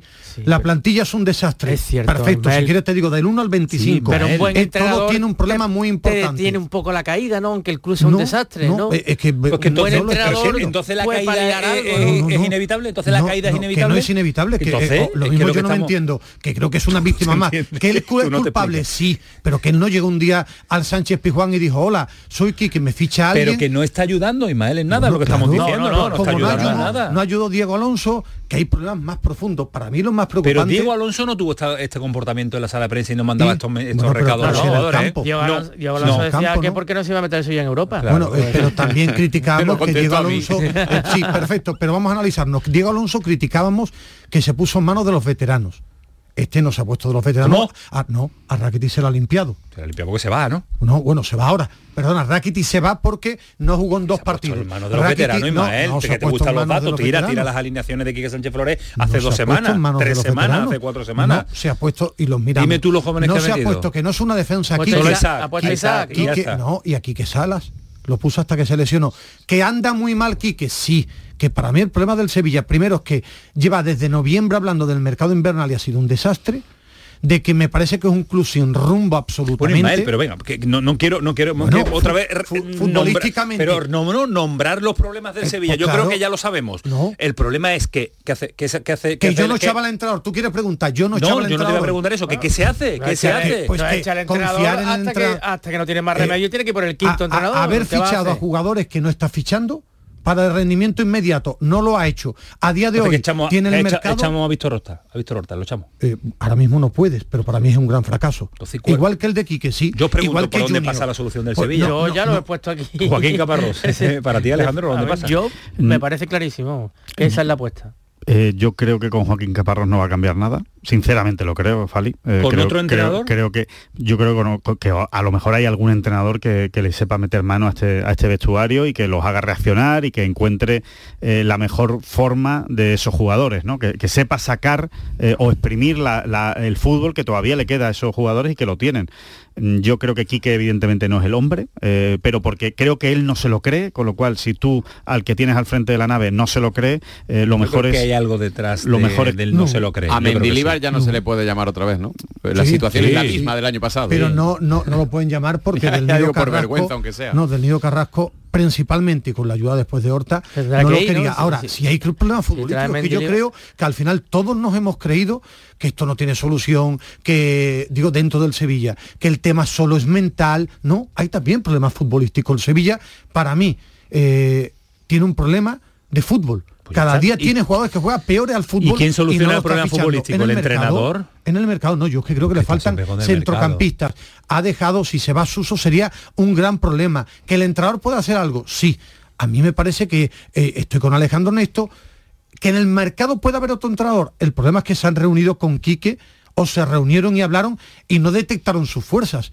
Es que a mí Quique lo que me transmite es que había venido a un sitio y ya ha entregado la cuchara. Entonces, ¿para qué demonios reunís tanto, habláis tanto y no detectáis que el entrador está mal? Es que, eh, aunque suene duro, no pone a Medbri o a Aníbal porque le convence más Jordán, Oliver Torres y Rakitic. Eso, es Eso es un dato real preocupante o es que Aníbal no piensa aquí que sea tan bueno y Agumel ha puesto ahora. Entonces, que son muchos problemas. Ayer calentó, Aníbal, ayer Aníbal calentó por delante de Jordán, al menos eso. Eh, pero puso a Rafa Mirantes. Pero a Rafa Mirantes y puso a Oliver Torres antes. Sí, porque tenía que poner un delantero. Y a tenía que no, no, a mí me está encantando el debate, pero yo no veo ningún eh, argumento que me diga eh, la solución de Sevilla pasa por salvo que Fali que dice que es... Pero es, que, lo único que, que es ¿eh? jugar. Pero es que tú ah, dices que, te, es, un fracaso para ti, Quique Sánchez Flores, pero no hay que echar a Quique Sánchez Flores porque yo creo que lo que quiere decir que, por ejemplo, el Sevilla debería fichar a un par de centrales. Eh, a, para mí a un central. es que no confío en que el mercado de invierno te solucione bueno, la que, que, tiene la parcela defensiva eh, está contento con ella, que tiene muchos perfiles de centrales. Que, y si le que Alejandro. Si, si centrales Eso lo dijo en la previa del partido. Tú dices, el, cambio de entrador, el cambio de eh, si me dejas responderte, el cambio de entrenador que dice Fali es porque todo el mundo quiere a Caparrós, que piensa que puede ser verdad, que va a agitar esto porque no hay un líder. Yo, buscar un entrador, Víctor Horta y Del Nido Carrasco, que fueron ah, claro. a por Diego Alonso, a Quique, y cada y que uno... Echaron a Mendilibar. Eh, eh, y que, claro, echaron a Mendilibar, es que me demuestran que no saben qué quieren, entonces no me dan seguridad.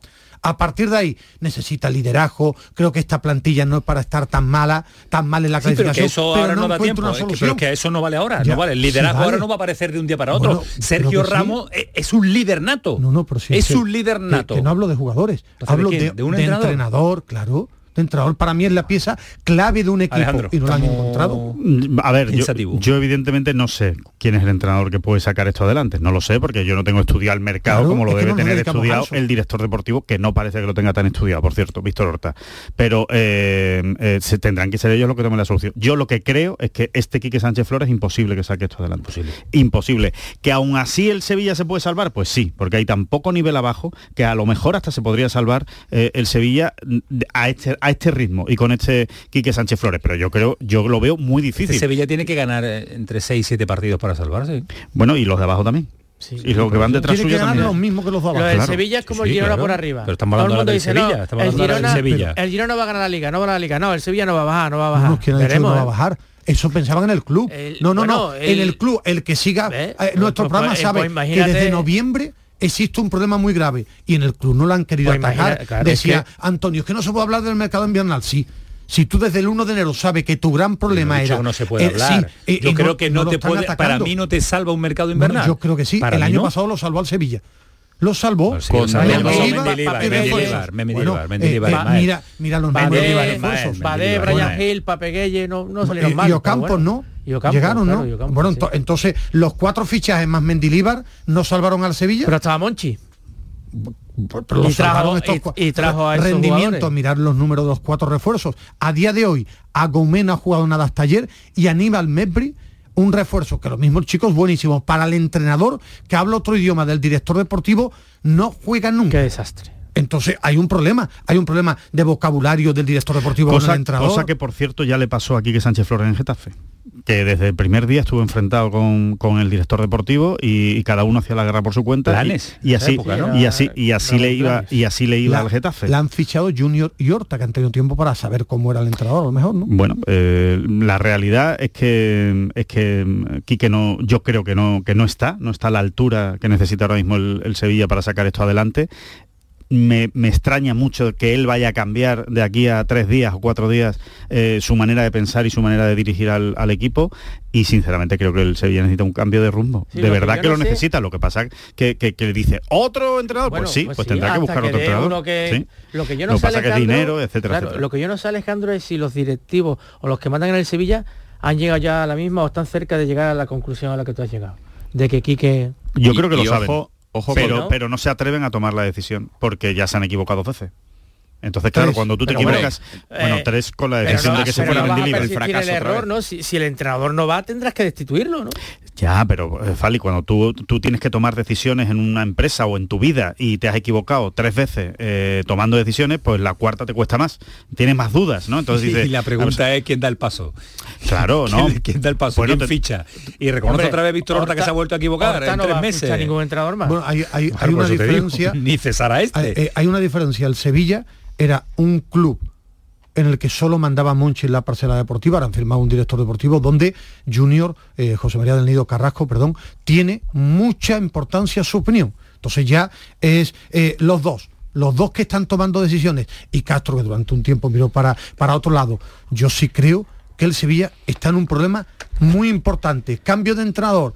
Puede ser quién, si el problema es que ni ellos mismos saben. Rakiti hace tres meses eh, tenía que estar aquí de por vida y ahora le ha llegado una oferta y Rakiti, como no juega, ha buscado su. Me recuerda una salida a la de Monchi no Monchi. ficha- pero Monchi a no mí me recuerda Monchi a la no de ficha a Monchi. Mendilibar, ¿no?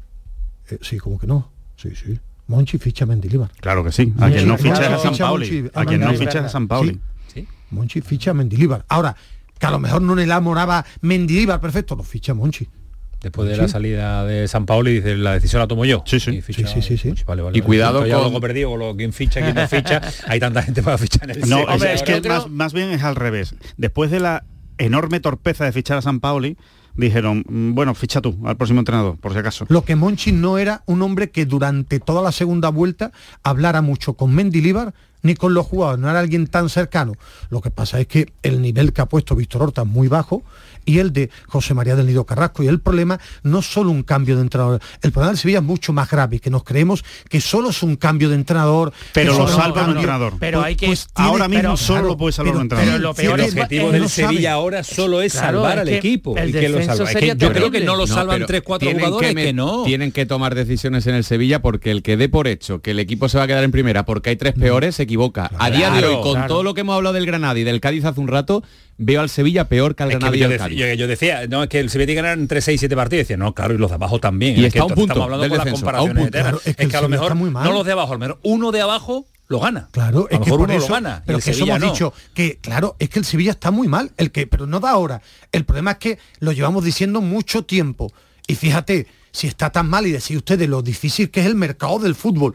Un chico de segunda federación ha, marcado cuatro goles. Sí, la gente del fútbol es un mercado imposible. Pues Isaac dicen los Romero, directores tú, tú, tú lo has dicho que es muy difícil. Isaac Romero no, no, estaba yo no he dicho que yo no red. creo, que yo no creo en el mercado de En diciembre. segunda red y su rendimiento en primera división hasta ahora son cuatro goles. Yo no sé dónde va a llegar, pero este chico de segunda red a primera ha marcado cuatro goles. Agumé y Aníbal de momento no apenas Bueno, tú están dijiste jugando. hace poco que ni Sum- Sumaré y So eran dos espectáculos. No, no, dos espectáculos. buenos, están rindiendo mal. de Eso lo he dicho. Están rindiendo. No, ahora, ya mal. no, pero ya no que son les ha espectáculos, ahora rinden costado en mal. la misma vida darle la ficha Ahora, a Isaac, ahora Isaac Romero. Romero. es el que No, tiene que salvar no, al no, no, Sevilla. tú has dicho- Cuando tú decías que no, Sumaré y tú So has eran, dicho- uno, uno- eran Antonio Messi. Camaño ha dicho que es un mercado muy difícil. Para eso están los directores deportivos. Yo, yo- te respondo. yo no he dicho eso. Yo, te, Yo no he ha dicho está eso. No, grabado. no, no, yo no, he dicho que yo no creo que el mercado vaya a salvar al Sevilla. No he dicho que es difícil. Es que eso no es mercado. eso Que no es mercado, ¿dónde estaba? En segunda En fin, red, ¿no? eh, como el mercado va a salvar al Sevilla, ¿cuál es el mercado del Sevilla? ¿Por Que dónde anda? Horta ¿Por dónde anda? buscarlo, No, ¿Por ¿no? dónde anda? Bueno. Informativamente Eh, hablando, claro, no informativa. vas y tú. Rakiti ha salido, Gatoni se va al Anderlecht, quieren que salga Rafa Mir. El Valencia a día de hoy no lo tiene en su lista. Mañana. Otra sí, vez. sí, sí, es A que va a esperar. hay que ponérselo en es bucle, que ¿eh? el Valencia lo normal que va a esperar últimas horas del mercado y va a ver si el Sevilla se lo medio regala. Que yo creo que el Valencia Claro. ha visto partido de Rafa Mir últimamente. No, yo creo lo poco que, ha jugado creo que lo, no, lo ha visto. lo quiere barajar. Ahora, si se lo regalan, un buen regalo con muy poca ficha, va a esperar porque el Sevilla es el que tiene prisa, no el Valencia. A partir de ahí, eh, Suso, yo que creo que Suso si se marcha es otra es gran pérdida para el Sevilla, un drama importantísimo. Quieren al delantero eslovaco del Boavista y algo más van a firmar. Brozovic, Nombre no, ¿no? tengo. Yo creo que aparte de este delantero, algo más deben fichar. Suso.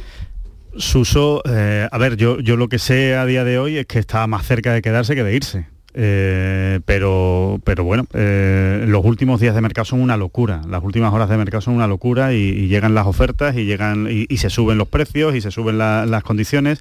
Eh, Yo creo que a mí la última información que yo tenía y que no ha cambiado a día de hoy es la que Suso prefiere quedarse y de irse hacerlo en verano, no ahora. Entonces mm, ya va a depender también de la presión que ejerza el Sevilla. Eh, si al Sevilla cree que con ese dinero de Suso puede hacer cosas en el mercado de invierno que realmente le vengan bien al equipo. Eh, si le aprietan mucho a Suso, pues a lo mejor se acaba yendo. Su primera intención, desde luego, era quedarse e irse, irse en todo caso en el, en el mes- en verano. Sería un error garrafal. Yo sigo creyendo en, en Enesiri eh, cuando vuelva si le dan balones en condiciones, porque ayer eh, el Sevilla centró poquísimo, poquísimo y acabó el partido jugando con dos delanteros y centra muy poco. Si vuelven a ese juego de por banda y Enesiri viene en buen, en buen estado de forma después de la Copa África, creo que puede aportar porque tiene buen remate. Vamos a ver qué, qué sucede en ese mercado que se antoja movidito, Es que tiene, movidito, problema- movidito los tiene problemas días. en todas las líneas. todas el las Sevilla. líneas. Es que ese, la portería. Ese es el problema, ¿no? Incluso en la portería, que, que, bueno, que creo que Nilan ahora mismo da un rendimiento mucho mejor que Dimitrovic, pero lo- los centrales son, uf, los centrales están a un nivel muy bajo, Sergio muy bajo, muy bajo. Al Sevilla le hacen, flojos. le hacen Muy- mucho peligro con muy poco, muy poquito, con Y en muy el- poco. y- y en el Un medio centro campo. lateral en primera Y división y eso, te y genera eso te un genera problema. y eso y eso te genera una, una eh, inseguridad al resto del equipo tremenda cuando cuando tú atrás estás débil el equipo está débil porque es muy difícil es muy difícil está está siempre con una con un ojo y, mirando y- hacia y atrás yo creo que el Sevilla tiene un problema futbolístico muy importante. La defensa anda muy mal. Ratifico lo que tú has dicho, y si quieres lo repito. Sergio Ramos, marcado está a un nivel muy bajo, Nianzú, incluso Bade. El problema en el mediocampo es muy grave. En la resta y en la suma, el Sevilla ataca muy mal. Tiene un problema de fútbol que nadie quiere la pelota. Y eso para intentar ganar es un problema. Entonces, es que nadie quiere el balón Solo en el. Sevilla. Solo Suso. Entonces tiene un problema gravísimo. y Ocampos Pero Ocampos otra cosa es que esté mal atropellado, ya pero pero quiere el balón o sea estás Pero- diciendo quién quiere el balón Ocampos siempre quiere el balón Pero Yo a Ocampos que no lo Ocampos veo la creación Ocampos no poquito. está bien. Ocampos- bueno Ocampos ha creado mucho ¿eh? ha creado mucho de la nada ¿eh? en el Sevilla ¿eh? Yo creo que Ocampos no está que bien a ayer, tu-. No, no ayer está tuvo bien, el, no está el 2-0 que hubiera Sí. cambiado de forma radical el partido y Pero, No pero para mí ahora mismo el Sevilla, el Sevilla, aparte de Suso, por supuesto, que está a otro- Sumaré- es el que está a mejor nivel. Sumaré, Sumaré nada, El- Sou nada, el, el gol de nada, córner Navas nada. el gol de córner falla Ocampos en la marca y después sumaré eh, cuando se queda solo Budimir Eh, fa- fallan dos jugadores que no son defensas eh, en el gol de, de córner Ahora, el punto fue extraordinario para el Sevilla Yo- de objetivo del descenso, porque el partido era de derrota. Yo la primera decisión que tomaría, sinceramente, ¿eh? y no lo hago por cargar tintas sobre nadie, pero la primera decisión que tomaría es Sergio Ramos no puede ser titular en el Sevilla. Vamos a ver qué pasa. Vamos a ver qué pasa. Pero tienes es que que a lo mejor que juegue. No, evidentemente, claro, no me voy a poner yo. No, Se no, pondrá claro, otro central sí. que esté en la plantilla. Perfecto, Pero, pero que lo- cuando- a mí a me da la pero- sensación de ver, que absorbe demasiado Sergio Ramos y que el resto de los defensas bajan el nivel. siendo, siendo, Eso es lo que yo creo siendo- cuando juegan con Sergio Ramos. Creo, Está- estando de acuerdo contigo, los- Alejandro, yo creo que tampoco todas las miradas pueden centrarse en Sergio No, ¿y a quién Ramos. pones? ¿eh? Es que a quién tampoco, pones. ¿eh? Yo- que no está ni a- bueno, no está ni a un 10% del del Sergio Ramos yo te que estoy diciendo, yo ¿eh? te estoy diciendo una solución que yo por lo menos probaría, que es juega Sí, un partido sin Sergio Ramos. A ver qué pasa, a ver cómo reaccionan Badé, a ver Es cómo reacciona Marcado, a ver cómo reaccionan el resto de defensas. con va- todo va- mi respeto, van a en mejorar, Vallecas lo vas a ver. y con todo mi respeto Pues lo veremos en Vallecas. Obliga- obligado. es que son todos ahora mismo están a un nivel bajísimo todos los centrales del Sevilla Cuando estás en un momento muy malo en un equipo de fútbol, y de eso sabéis vosotros mucho más que yo, mm, tienden, tienden lo- los jugadores a, a esconderse. Porque es difícil tener la personalidad de tomar, de, tomar la- de tomar las riendas y decir, venga, tú dame la pelota a mí. Y creo que cuando tienes jugadores a tu alrededor que sí tienen esa personalidad, como por ejemplo Sergio Ramos, hay otros que tienden a esconderse todavía más y que su rendimiento es todavía peor. Por eso estoy diciendo, con esto no le estoy echando la culpa a Sergio Ramos de todos los para, males del para- Sevilla para que salgan, para que salgan creo, un paso adelante, ¿no? creo- Sí, Sergio Ramos, ¿no? creo que podrían espabilar un poco más los otros centrales. Creo que podría ser una manera. Pero bueno, Para, eh, para mí está el Sevilla ha tirado, bueno, el tema de Sergio Ramos está a un nivel bajo, eso es una realidad, por debajo de lo que yo personalmente esperaba. Ahí el nivel de la plantilla es ínfimo y no puede pasar de puntillas el tema Mariano. Porque Bueno. lo destapó Quique. Quique en rueda de prensa lo que está diciendo es todo lo que se ha encontrado. Y fue una apuesta con el mercado cerrado, que se ha demostrado simplemente... ¿Quién esperaba de Mariano que No, no, pudiera no. triunfar? El- el- Mariano? el Víctor Horta. Víctor Horta, Que- eso, y, y ya no es más que le cuestión acompañar en ello. ¿eh? que no es cuestión futbolística, que tiene los mismos problemas que en el Real Madrid, no es capaz de jugar que dos tú, es partidos que tú te pones a analizar, decisión tras decisión de Víctor Horta y es que te, te llevas las manos a Pero- la cabeza, pero- es que te sorprende porque ya se nos han olvidado muchas, pero es que te, te, te, te vuelves loco de, de to- de Pero- ver las decisiones que toma Pero en este el hombre. tema Mariano es, Es el no, director no es que deportivo esté del mejor Sevilla. o peor. Es que no está, Es que mm, vuelve a tener los problemas del Real Madrid. Pero no cinco está sano. años después esperamos Claro, que no, no, rinda, no, cinco años sin entrenar. Que no es rendir, Antonio, es que no puede entrenar. Pero que, sí, no claro. puede entrenar. En el Madrid no, es entrenaba, rendir, Ismael. claro, el que no juega no entrena. Pero aquí podemos debatir, hoy ha estado mejor, ha estado pero peor. hoy no, pero hoy no, hoy no. puede entrenar, nos quedará, nos quedará, nos importante. ¿eh? quedará, nos quedará martes, miércoles y jueves junto con el Pues que le rescindan, y... que le rescindan y fichen un delantero. No hay dinero y más. Eh, Más si es que no puede ser. Eh, Pues que 11 se y 33, endeuden. paramos a la vuelta. eh, algo que llama mucho la atención. Decía Ismael eh, que los eh, en estos mercados, estos equipos, los Johnny mejoran. Cardoso. Los mejoran los, los mejor y los entrenadores, ¿no? Muchas veces también, con jugadores del filial y del juvenil que los pone y rinden cuando hay un entrenador de verdad, con Pellegrini. Ahora vamos con ellos.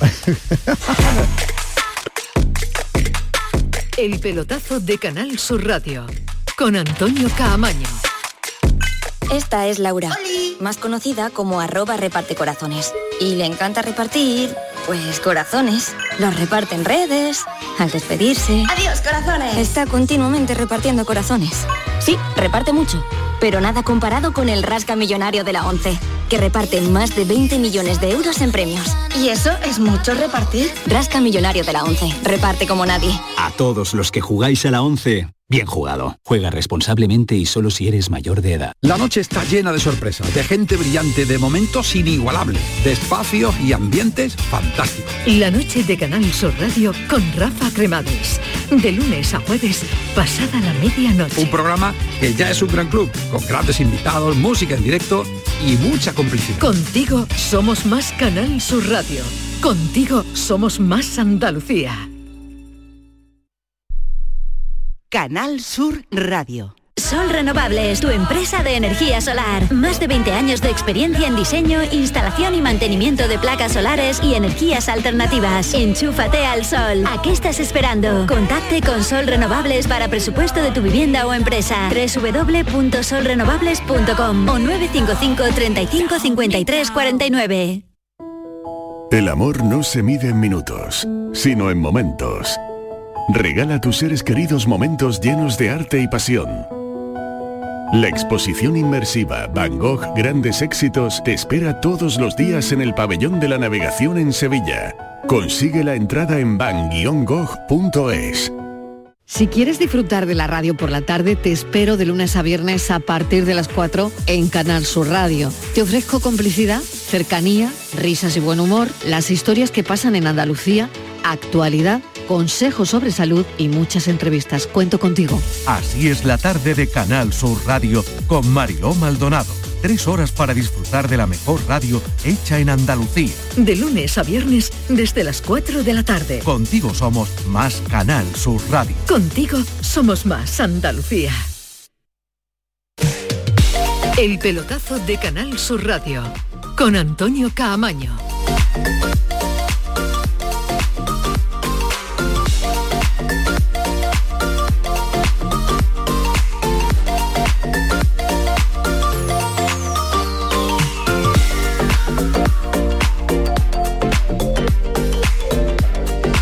Semana de mercado hasta el jueves a las 12 de la noche. Madre mía, lo que va a dar esto todavía por, eh, por delante. Vamos con el análisis del partido del Real Betis en Mallorca, que francamente bien, ¿eh? con lo que tenía como iba con las circunstancias de, de Pellegrini, francamente bien. Pero el mercado en verde y blanco, Alejandro Fali, eh, va a vivir horas intensísimas, Sí, ¿no? sí, sí, sí, sin duda, sin duda. A ver, eh, mm, Borja en Alemania. hay, hay mucha, hay, hay mucha expectación, pero también puede haber decepción, ¿eh? Eh, porque es verdad que puede ¿En haber, salidas o en llegadas? puede haber mucho movimiento y puede, y puede haber poco. Es que todo está Depende relacionado. de. Es que todo está relacionado. Todo depende de Luis Enrique, en realidad. Eh, hay lo que decía eh, Ismael antes, ¿no? De la anterior pausa, hablando de la información de la ESPN, ¿no? Pues hay una información en la que se asegura que Luis Enrique le ha comunicado ya al Betis que, que se quiere ir al Botafogo y que va a jugar en el, en el Botafogo. Recordemos que el dueño del Botafogo es el mismo dueño del Olympique de Lyon. Eh, esa información que en su día sacó eh, Fabricio Romano de que el, eh, el dueño del Olympique de Lyon iba a firmar a Luis Enrique para darse los seis meses al Botafogo y después incorporarse al Olympique de Lyon. Están pendientes de que se produzca esa salida, si son 15, 20 millones, y con ese dinero el Betis podrá fichar jugadores. Mientras tanto es que el Betis tampoco tiene margen para fichar eh, jugadores, es que no tiene dinero, no tiene masa, eh, masa salarial, de hecho la tiene superada. Entonces es verdad que con la eh, salida de Guardado, con la salida de Borja Iglesias, algo ha ingresado, pero tampoco todo eh, se puede dedicar a fichaje porque está superada la- el límite salarial. Es muy riesgoso, que diría el otro Alejandro, esperar a la venta para comprar. Tienes que tener negociaciones paralelas No, abiertas. claro, bueno, es que están, está- hay 17 nombres encima de la mesa con los que están hablando. Ahora, ¿que cuándo se van a hacer? Pues a Fornals no lo pueden fichar si no hay dinero. Es imposible fichar a Fornals si no hay dinero. Con lo cual, si no se va Luis Enrique, no va a venir Fornals. Lo que sí es seguro es que va a venir un delantero. Eso es seguro. Es una cuestión numérica, si no es que Pellegrini... Pellegrini de largo el lunes cuando vaya al entrenamiento Un delantero va a venir, se está negociando con el Chimi Ávila y con 35 a la vez. Eso de que Ramón Planes dejó todos los trabajos muy bien hechos, Sí. mentira. Eso no es verdad, porque mentira si, no, fútbol. porque si no, no estarían tirando a 17 delanteros como están tirando, ¿no? Eh, eh, están hablando con el Chimi Ávila, eh, están hablando con Bacambú, de los últimos que han salido, que Preguntaron por Abdón. preguntaron por Asdon Prats, eh, bueno, de, de todos, de todos. Han, han hecho Abel Ruiz, por supuesto, eh, todos los nombres que se han puesto encima de el la último mesa. Luis Rioja, Fali. Sí, es un hombre Sí. que ha sacado... Nos comentaban en, en Vitoria Él está es, el sueño, de, Luis Rioja, bético y sabe que es la oportunidad y está apretando a la vez lo que decía Alejandro al final con el dinero de Luis Enrique lo que quieren es tener contento a Pellegrini que en la rueda de prensa del viernes aparte de ser un excelente entrenador un fantástico entrenador habla claro y lo que dijo es- lo que dijo de Luis Enrique son así, metió su presión, claro. Lo que dijo de Luis Enrique es, si lo vais a vender, que todo el mundo dice que lo vais a vender, tráeme jugadores. Entonces significa que con Luis Enrique él necesita dos, dos jugadores más seguros. Hombre, sí. Por Fornal, Pero que es un dos niño para bonito. estar como estaba, que no estaba Si- tampoco si el sobrado. Betis logra, como parece que va a ser así, vender a Luis Enrique y ya se ha ido Borja Iglesias, se ha ido guardado y trae a Rioja, a mm, Fornals. Pablo Fornal Y al Chimi. y al Chimi, yo creo que es un buen mercado de invierno. Ahora mismo la situación del Chimi Ávila, eh, informativamente hablando, es que Osasuna tiene tres propuestas encima de la mesa. Una es la del Betis, que recordemos que es cesión con una eh, opción de compra prácticamente obligatoria, prácticamente obligatoria de unos 3 millones, algo más de 3 millones de, euros. Después tiene una oferta del América de México que es más potente eh, que la del Betis, está en torno a los 5 millones de, euros. Y por último hay una oferta de Arabia que es la que más dinero le da al jugador. Entonces, eh, el jugador se quiere ir al Betis. El jugador lo que prefiere es eh, irse al Betis como oportunidad eh, deportiva. Eh, ¿Qué ocurre? Que Osasuna le está apretando para que elija la opción de América de México que da más, dinero, al, al equipo rojillo. ¿Qué es lo que ha dicho Ávila? Bueno, pues si queréis que me vaya a la América de México, para eso me voy a Arabia Saudí, que me dan a mí más dinero y a Osasuna le dan menos dinero, ¿no? Entonces, ahí está la negociación, ahí está el, el, ten con ten, pero desde luego es el jugador que convence más a Pellegrini, lo conoce más, le gusta, etcétera, etcétera, de todos los delanteros que hay encima de la mesa. Pero eso no significa que vaya a venir Chimi Ávila, es uno de ellos, el número uno se podría decir que es de la, de la lista, pero veremos qué es lo que, qué es lo que sucede. Y lo de Fornals pues está en manos de que, de que efectivamente llegue finalmente esa oferta por Luis A mí cuesta dinero sacarlo. A mí me Sí, claro, gustaba claro. mucho Bacambú, pero es verdad que los jugadores que vienen de Turquía, los delanteros al menos, no terminan luego de, de rendir a, a un buen nivel. Pero la llave la tiene eh, Luis Enrique. Y el problema es que los equipos saben las cifras que se están hablando por la venta de Luis Enrique y también le están apretando más al Betis. Así que esto huele al jueves. Y también, es verdad, al jueves. y también es Pues sí. verdad porque en un momento dado pueden venir dos delanteros. Eh, eh, con, con el, con el dinero de Luis Enrique podrían venir dos delanteros, se está, se está valorando esa posibilidad. Sí es verdad que Bacambú ayer eh, en teoría debía haber quedado eliminado de la Copa de África. Es lo, que, es, lo que, es lo que se esperaba, ¿no? Que contra Egipto eh, se esperaba que iba a perder y que, y que se iba a quedar fuera el Congo. Pero al final han pasado, va a estar más días allí, con lo cual no le soluciona el problema inmediato que tiene ahora mismo Pellegrini de falta de efectivos. Porque hay que decirlo claro, Pellegrini seguramente no iba a poner a Borja Iglesias pero una cosa es que no lo quieras tú poner y otra cosa es que, no lo, puedas poner porque tienes una pieza menos. Y que en la rueda de prensa dejó muy claro, quedó, quedó muy claro que él es el que da el permiso para Borja, pero que Luis Enrique no daba el permiso. De Luis Enrique fue a apretar que es tema económico, jugadores. Es que por lo visto lo puede, ser, puede, ser, una estrategia también, ¿no? Para, para terminar de sacar lo que ellos quieren. Bueno, yo creo que no es estrategia en este caso, Antonio, porque es que por lo que por lo que a mí me cuentan. Pero él sabe que si no ingresan no va a fichar a nadie.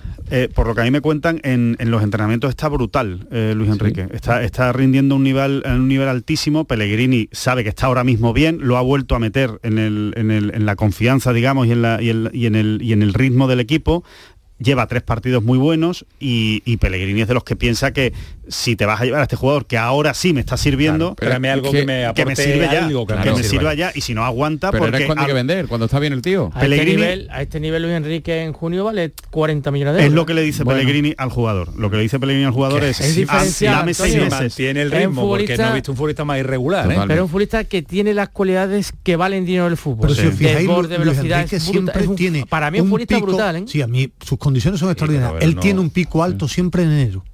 Si os acordáis, el año pasado fue la Supercopa, eh, tuvo ese, no sé, fue un partido en Vallecas, fue un, pico, un pico alto en enero. En enero, tiene unas condiciones extraordinarias. Eh, esa frase que dicen gente de dentro del Betis, puede quedar más bonita la plantilla después del mercado, hay que ver. Yo quiero ver qué sale y qué viene. Si son, qué nombres al final vienen, porque hay muchas operaciones abiertas y que se cierre.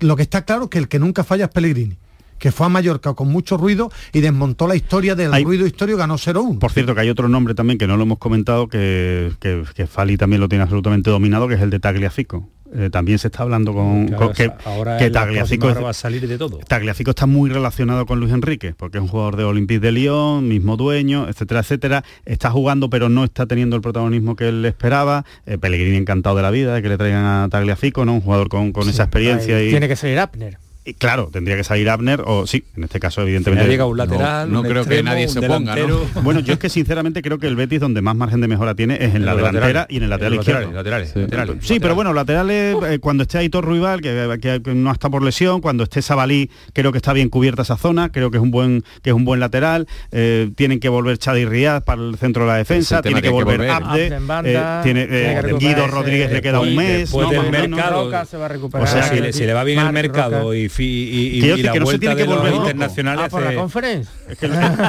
claro. El que, el que ya no está, el que no entrena con Pellegrini, llegado a Alemania, ha sido presentado y habla ya de felicidad con el cambio. Borja.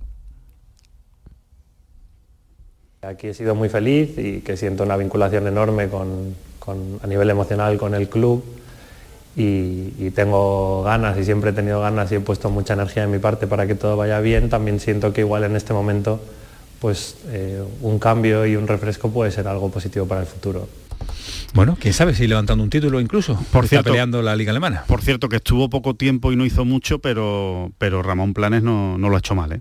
No lo ha hecho mal. ¿eh? Lo digo por Johnny Cardoso, lo primero que se le está viendo es un jugador que no conocía a nadie, nadie conocía aquí en España a Johnny Cardoso, y la verdad es que eh, ha encajado muy bien y es un jugador que a mí por lo menos me, está gustando. Altimira eh, creo que es un jugador que, tiene, que tiene futuro, que tiene futuro por, por delante, tiene que mejorar. Sócrates, y, Sócrates ahora se le están viendo cosas... es que no queda más remedio, que juegue, que coja el ritmo, porque es que no hay central. Es verdad que hace mucho un entrenador, que, como dice Ismael, ¿no? que cuando va el viento a favor y encima tienes a alguien como Pellegrini mucho, pero que cuidado, que han sido fichajes de muy poco coste y que le, y que le están dando rendimiento al Betis. ¿eh? Eh, hay una cosa muy clara, la historia te demuestra que los equipos de Pellegrini, el Betis de Pellegrini nunca se cae.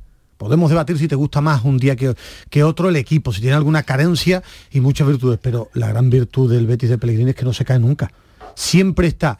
Y después se mezclan las dos cosas, que él es un súper entrenador, que saca rendimiento a lo que tiene y después un paso al frente. A mí me sorprendió gratamente Johnny Cardoso para desmontar esa historia de que no necesita tiempo cuando después de dos entrenamientos lleva dos partidos consecutivos y sabe de que va Bueno, a pero, negocio. pero sí le dio tiempo Pellegrini también, le dio No, sus sí dos semanas de entrenamiento, sí le dio y porque Johnny pero- Cardoso llegó a principios de enero. Llegó antes incluso. Llegó Pero antes, en- claro. Llegó en enero ya. Dos semanas de Pero entrenamiento y en dos partidos de la Cuan- Super en cuanto lo ha visto bien lo ha puesto. Sí, pero está. que y después la ha rendido. Tú te pueden dar dos semanas, pero el tío sale el día del Barcelona y ayer Es jugador te- de fútbol. Claro, y te demuestra que sabe de qué va la posición de medio centro. Después veremos en el largo recorrido.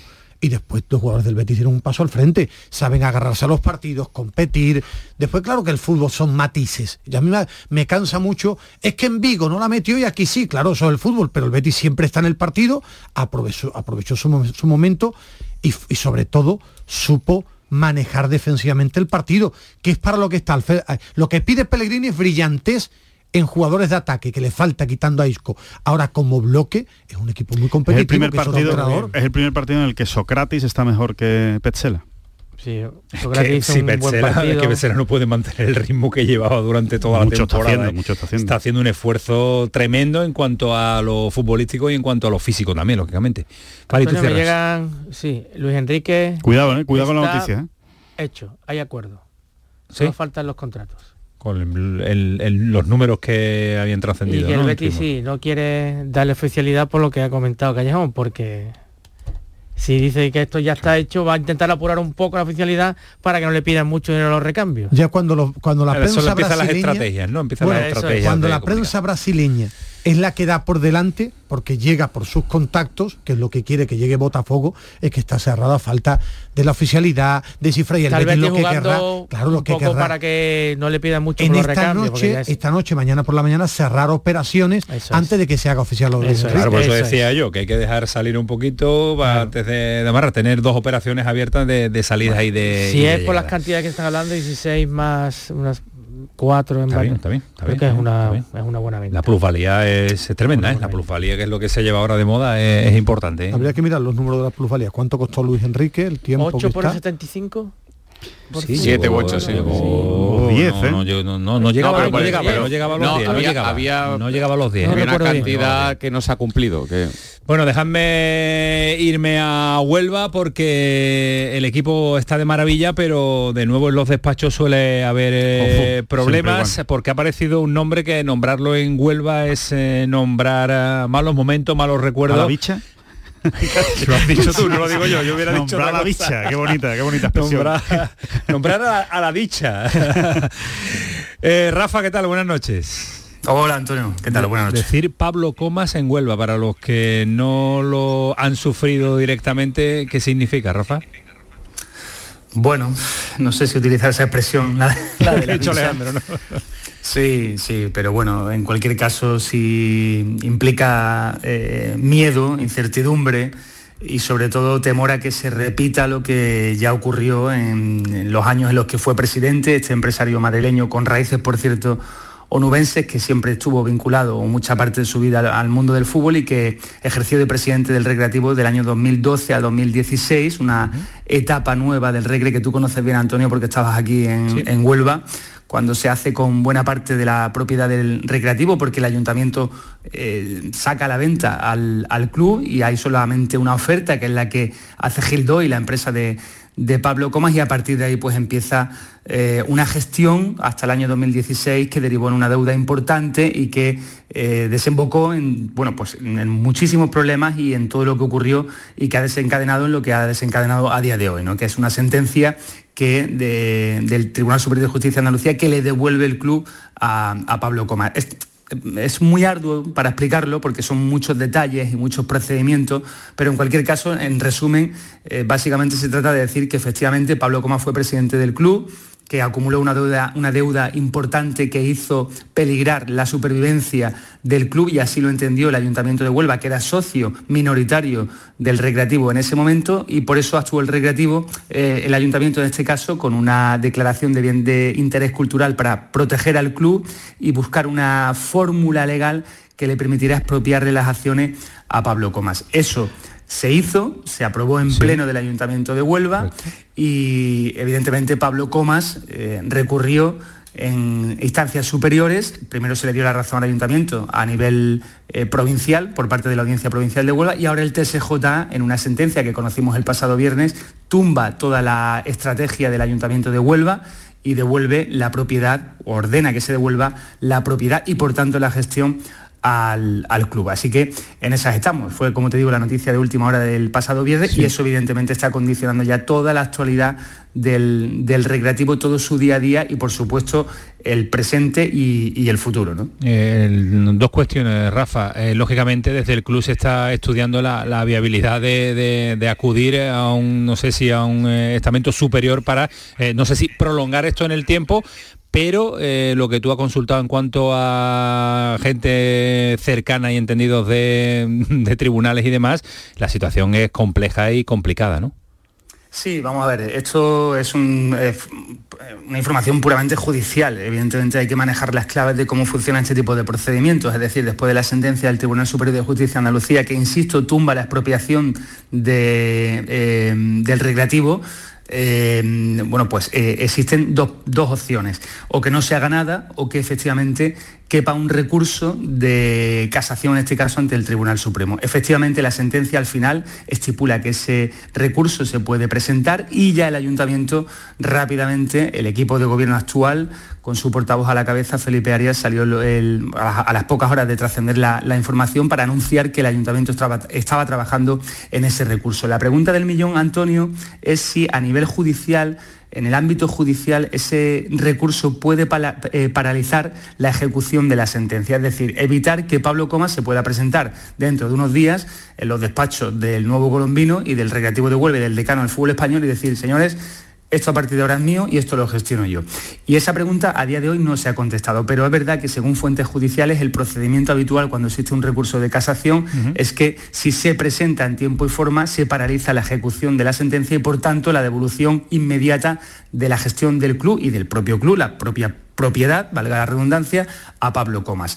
Eso es lo que nos dicen a nosotros, pero de momento, a día de hoy, ni el club ha hablado, ni el ayuntamiento de Huelva ha hablado y por tanto estamos a expensas de que se confirme esa información que evidentemente pues, eh, va a cambiar el rumbo y puede cambiar el rumbo del devenir del recreativo en, las próximas horas, en las próximas semanas y en los próximos meses también, porque en el caso de que ese recurso se aceptara, evidentemente eh, se ganaría mucho tiempo hasta que se eh, delibere por parte del Tribunal Supremo si efectivamente se le da razón a Pablo Comas o no en base a esa sentencia del Tribunal Superior de Justicia de Andalucía. Totalmente, eh, porque el equipo había empezado a funcionar en lo deportivo en la liga y ahora llega este mazazo importante que imagino, Rafa, habrá caído también en el aficionado, en el entorno, en la sociedad onubense como un auténtico palo, porque como decíamos al principio, nombrar a este señor no es nombrar a, un bien avenido a la, a la ciudad ni al recreativo de Huelva. Sí, bueno, por parte de, evidentemente del cuerpo técnico y de la propia plantilla y del propio club, el mensaje que se está dando es que no está afectando para nada en lo deportivo, pero está claro que sí está afectando, ¿no? De la afición que te cuento, Antonio, eh, ¿recuerdas esas manifestaciones que hubo en la calle, ese movimiento llamado TRAS de aficionados del recreativo, que incluso pusieron una querella a Pablo Comas, que recaudaron dinero para saldar parte de la deuda que se arrastraba en aquel entonces.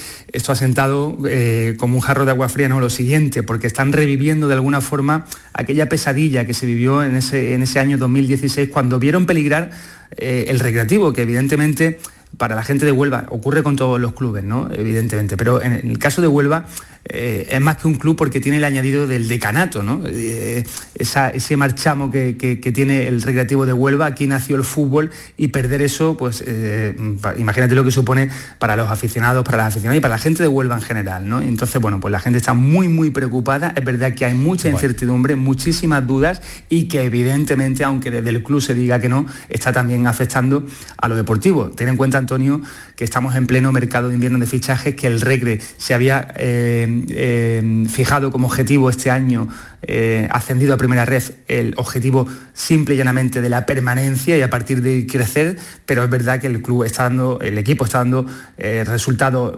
extraordinarios y que ya se estaban planteando con, con, claridad la posibilidad de, jugar por lo menos un playoff. ¿no? Y para eso el equipo tenía que reforzarse y se iba a reforzar en este mercado de fichaje. Había prevista eh, varias salidas, también algunas incorporaciones y a día de hoy, cuando estamos a tres días escasos de que se cierre y de que expire el plazo del mercado de invierno de fichaje no se ha producido ningún movimiento, evidentemente también porque esto ha tenido algo que ver, Antonio. Lógicamente. Eh, desde el ayuntamiento, desde el club nos han remitido que hoy era inviable, imposible la posibilidad de charlar con el presidente del recreativo de Huelva. Decían que mañana iban a empezar a, después de estudiar eh, bien la sentencia, iban a hacer eh, declaraciones, pero ver si mañana tenemos la oportunidad de hablar con gente del el entorno más cercano y más importante del recreativo de Huelva. Un abrazo, Rafa, gracias cuídate mucho, mañana hablamos. Un abrazo, compañeros. Situación eh, complicada de la vuelta, retoma Pablo Comas, lo que parecía ya fantasma del pasado se revive, se revive de nuevo en una situación crítica del ¿No vas a terminar con otro refrán? No, no, no, no, voy a, terminar todavía, que voy a saludar. No, no, lo único que quiero decir que ojalá todo esto no influya en el equipo. Eso, Qué gran tópico. Vámonos a Málaga un ratito. César Suárez, ¿qué tal? Buenas noches. Hola Antonio, ¿qué tal todos? Muy buenas. El mercado, el mercado también muy pendiente que tenemos de Primera Federación y el mercado de un Málaga que ganó este fin de semana, pero que lo necesita, ¿eh? porque vaya, vaya como está, vaya como está el equipo de Pellicer, ¿eh? Sí, ganó, pero, pero no convenció ante el farolillo rojo, ante el Recreativo Granada y volvió a demostrar otra vez que lo que, necesita refuerzos, que, lo que tiene ahora mismo no le da para ir recortando las distancias contra el Castellón y el Ibiza y le sacan 13 y 11 puntos respectivamente. Y fíjate que el Málaga es tercero, pero ya digo que, las sensaciones no son buenas y por eso pues, pues se buscan refuerzos. De momento solamente ha llegado uno, que es Ferreiro, que ya, ya ha jugado sus primeros minutos, pero, pero hace falta como mínimo un delantero. Eh, se está a la espera de si es Latanovic, de Sepovic, de Armando Sadiku, estos dos ya viejos conocidos de, la afición del Málaga que dieron en su día buen rendimiento y luego está por ver si al final termina llegando ese lateral derecho procedente del filial del Atlético de Madrid, eh, Carlos Puga, que estuvo en el Córdoba la temporada pasada y que, y que bueno, en principio pues no era un refuerzo que necesitara Pellicer y no sé cómo le va a sentar al, al técnico. En cualquier caso, ahí estamos pendientes de esas últimas horas para ver si efectivamente llega sobre todo un delantero, porque ahora mismo el Málaga solamente tiene dos y cuando juegan los dos desde el principio, pues no hay revulsivo que valga en el banquillo. Bueno, pues también en Primera Federación habrá movimientos de mercado en las últimas jornadas y nos lo contará César Suárez. Un abrazo César, cuídate mucho. Venga, buenas noches, chao. Hasta luego, adiós. Eh, Ismael Medina. Cuídate, ¿eh? déjate de esquiar eh, en Granada tanto, ¿eh? Me, gusta, me gusta, ir mucho a Granada. ¿Te gusta? Y a mí también, claro. ¿A ti Almería te gusta ir? A mí Almería me encanta. Pues yo lo sé, te encanta. ¿Y a ti, Fálido, te gusta ir? Andalucía, donde quiera que vayas, es una maravilla. ¿Cómo estáis de Playa, Cabo de Gata, hombre, por favor. Y, bueno, que le voy a preguntar a, Callejón. Cada día estamos en una. Cada día estamos en una, en una, situación, diferente. Señores, esto fue el pelotazo. Sigue siendo Canal Sur Radio. Que pasen una buena noche, que disfruten. Ahora, servicio informativo. Después llega la noche de Cremades con todo su equipo y con todos los artilugios que empiezan a llenarse en el estudio. Hasta luego, adiós.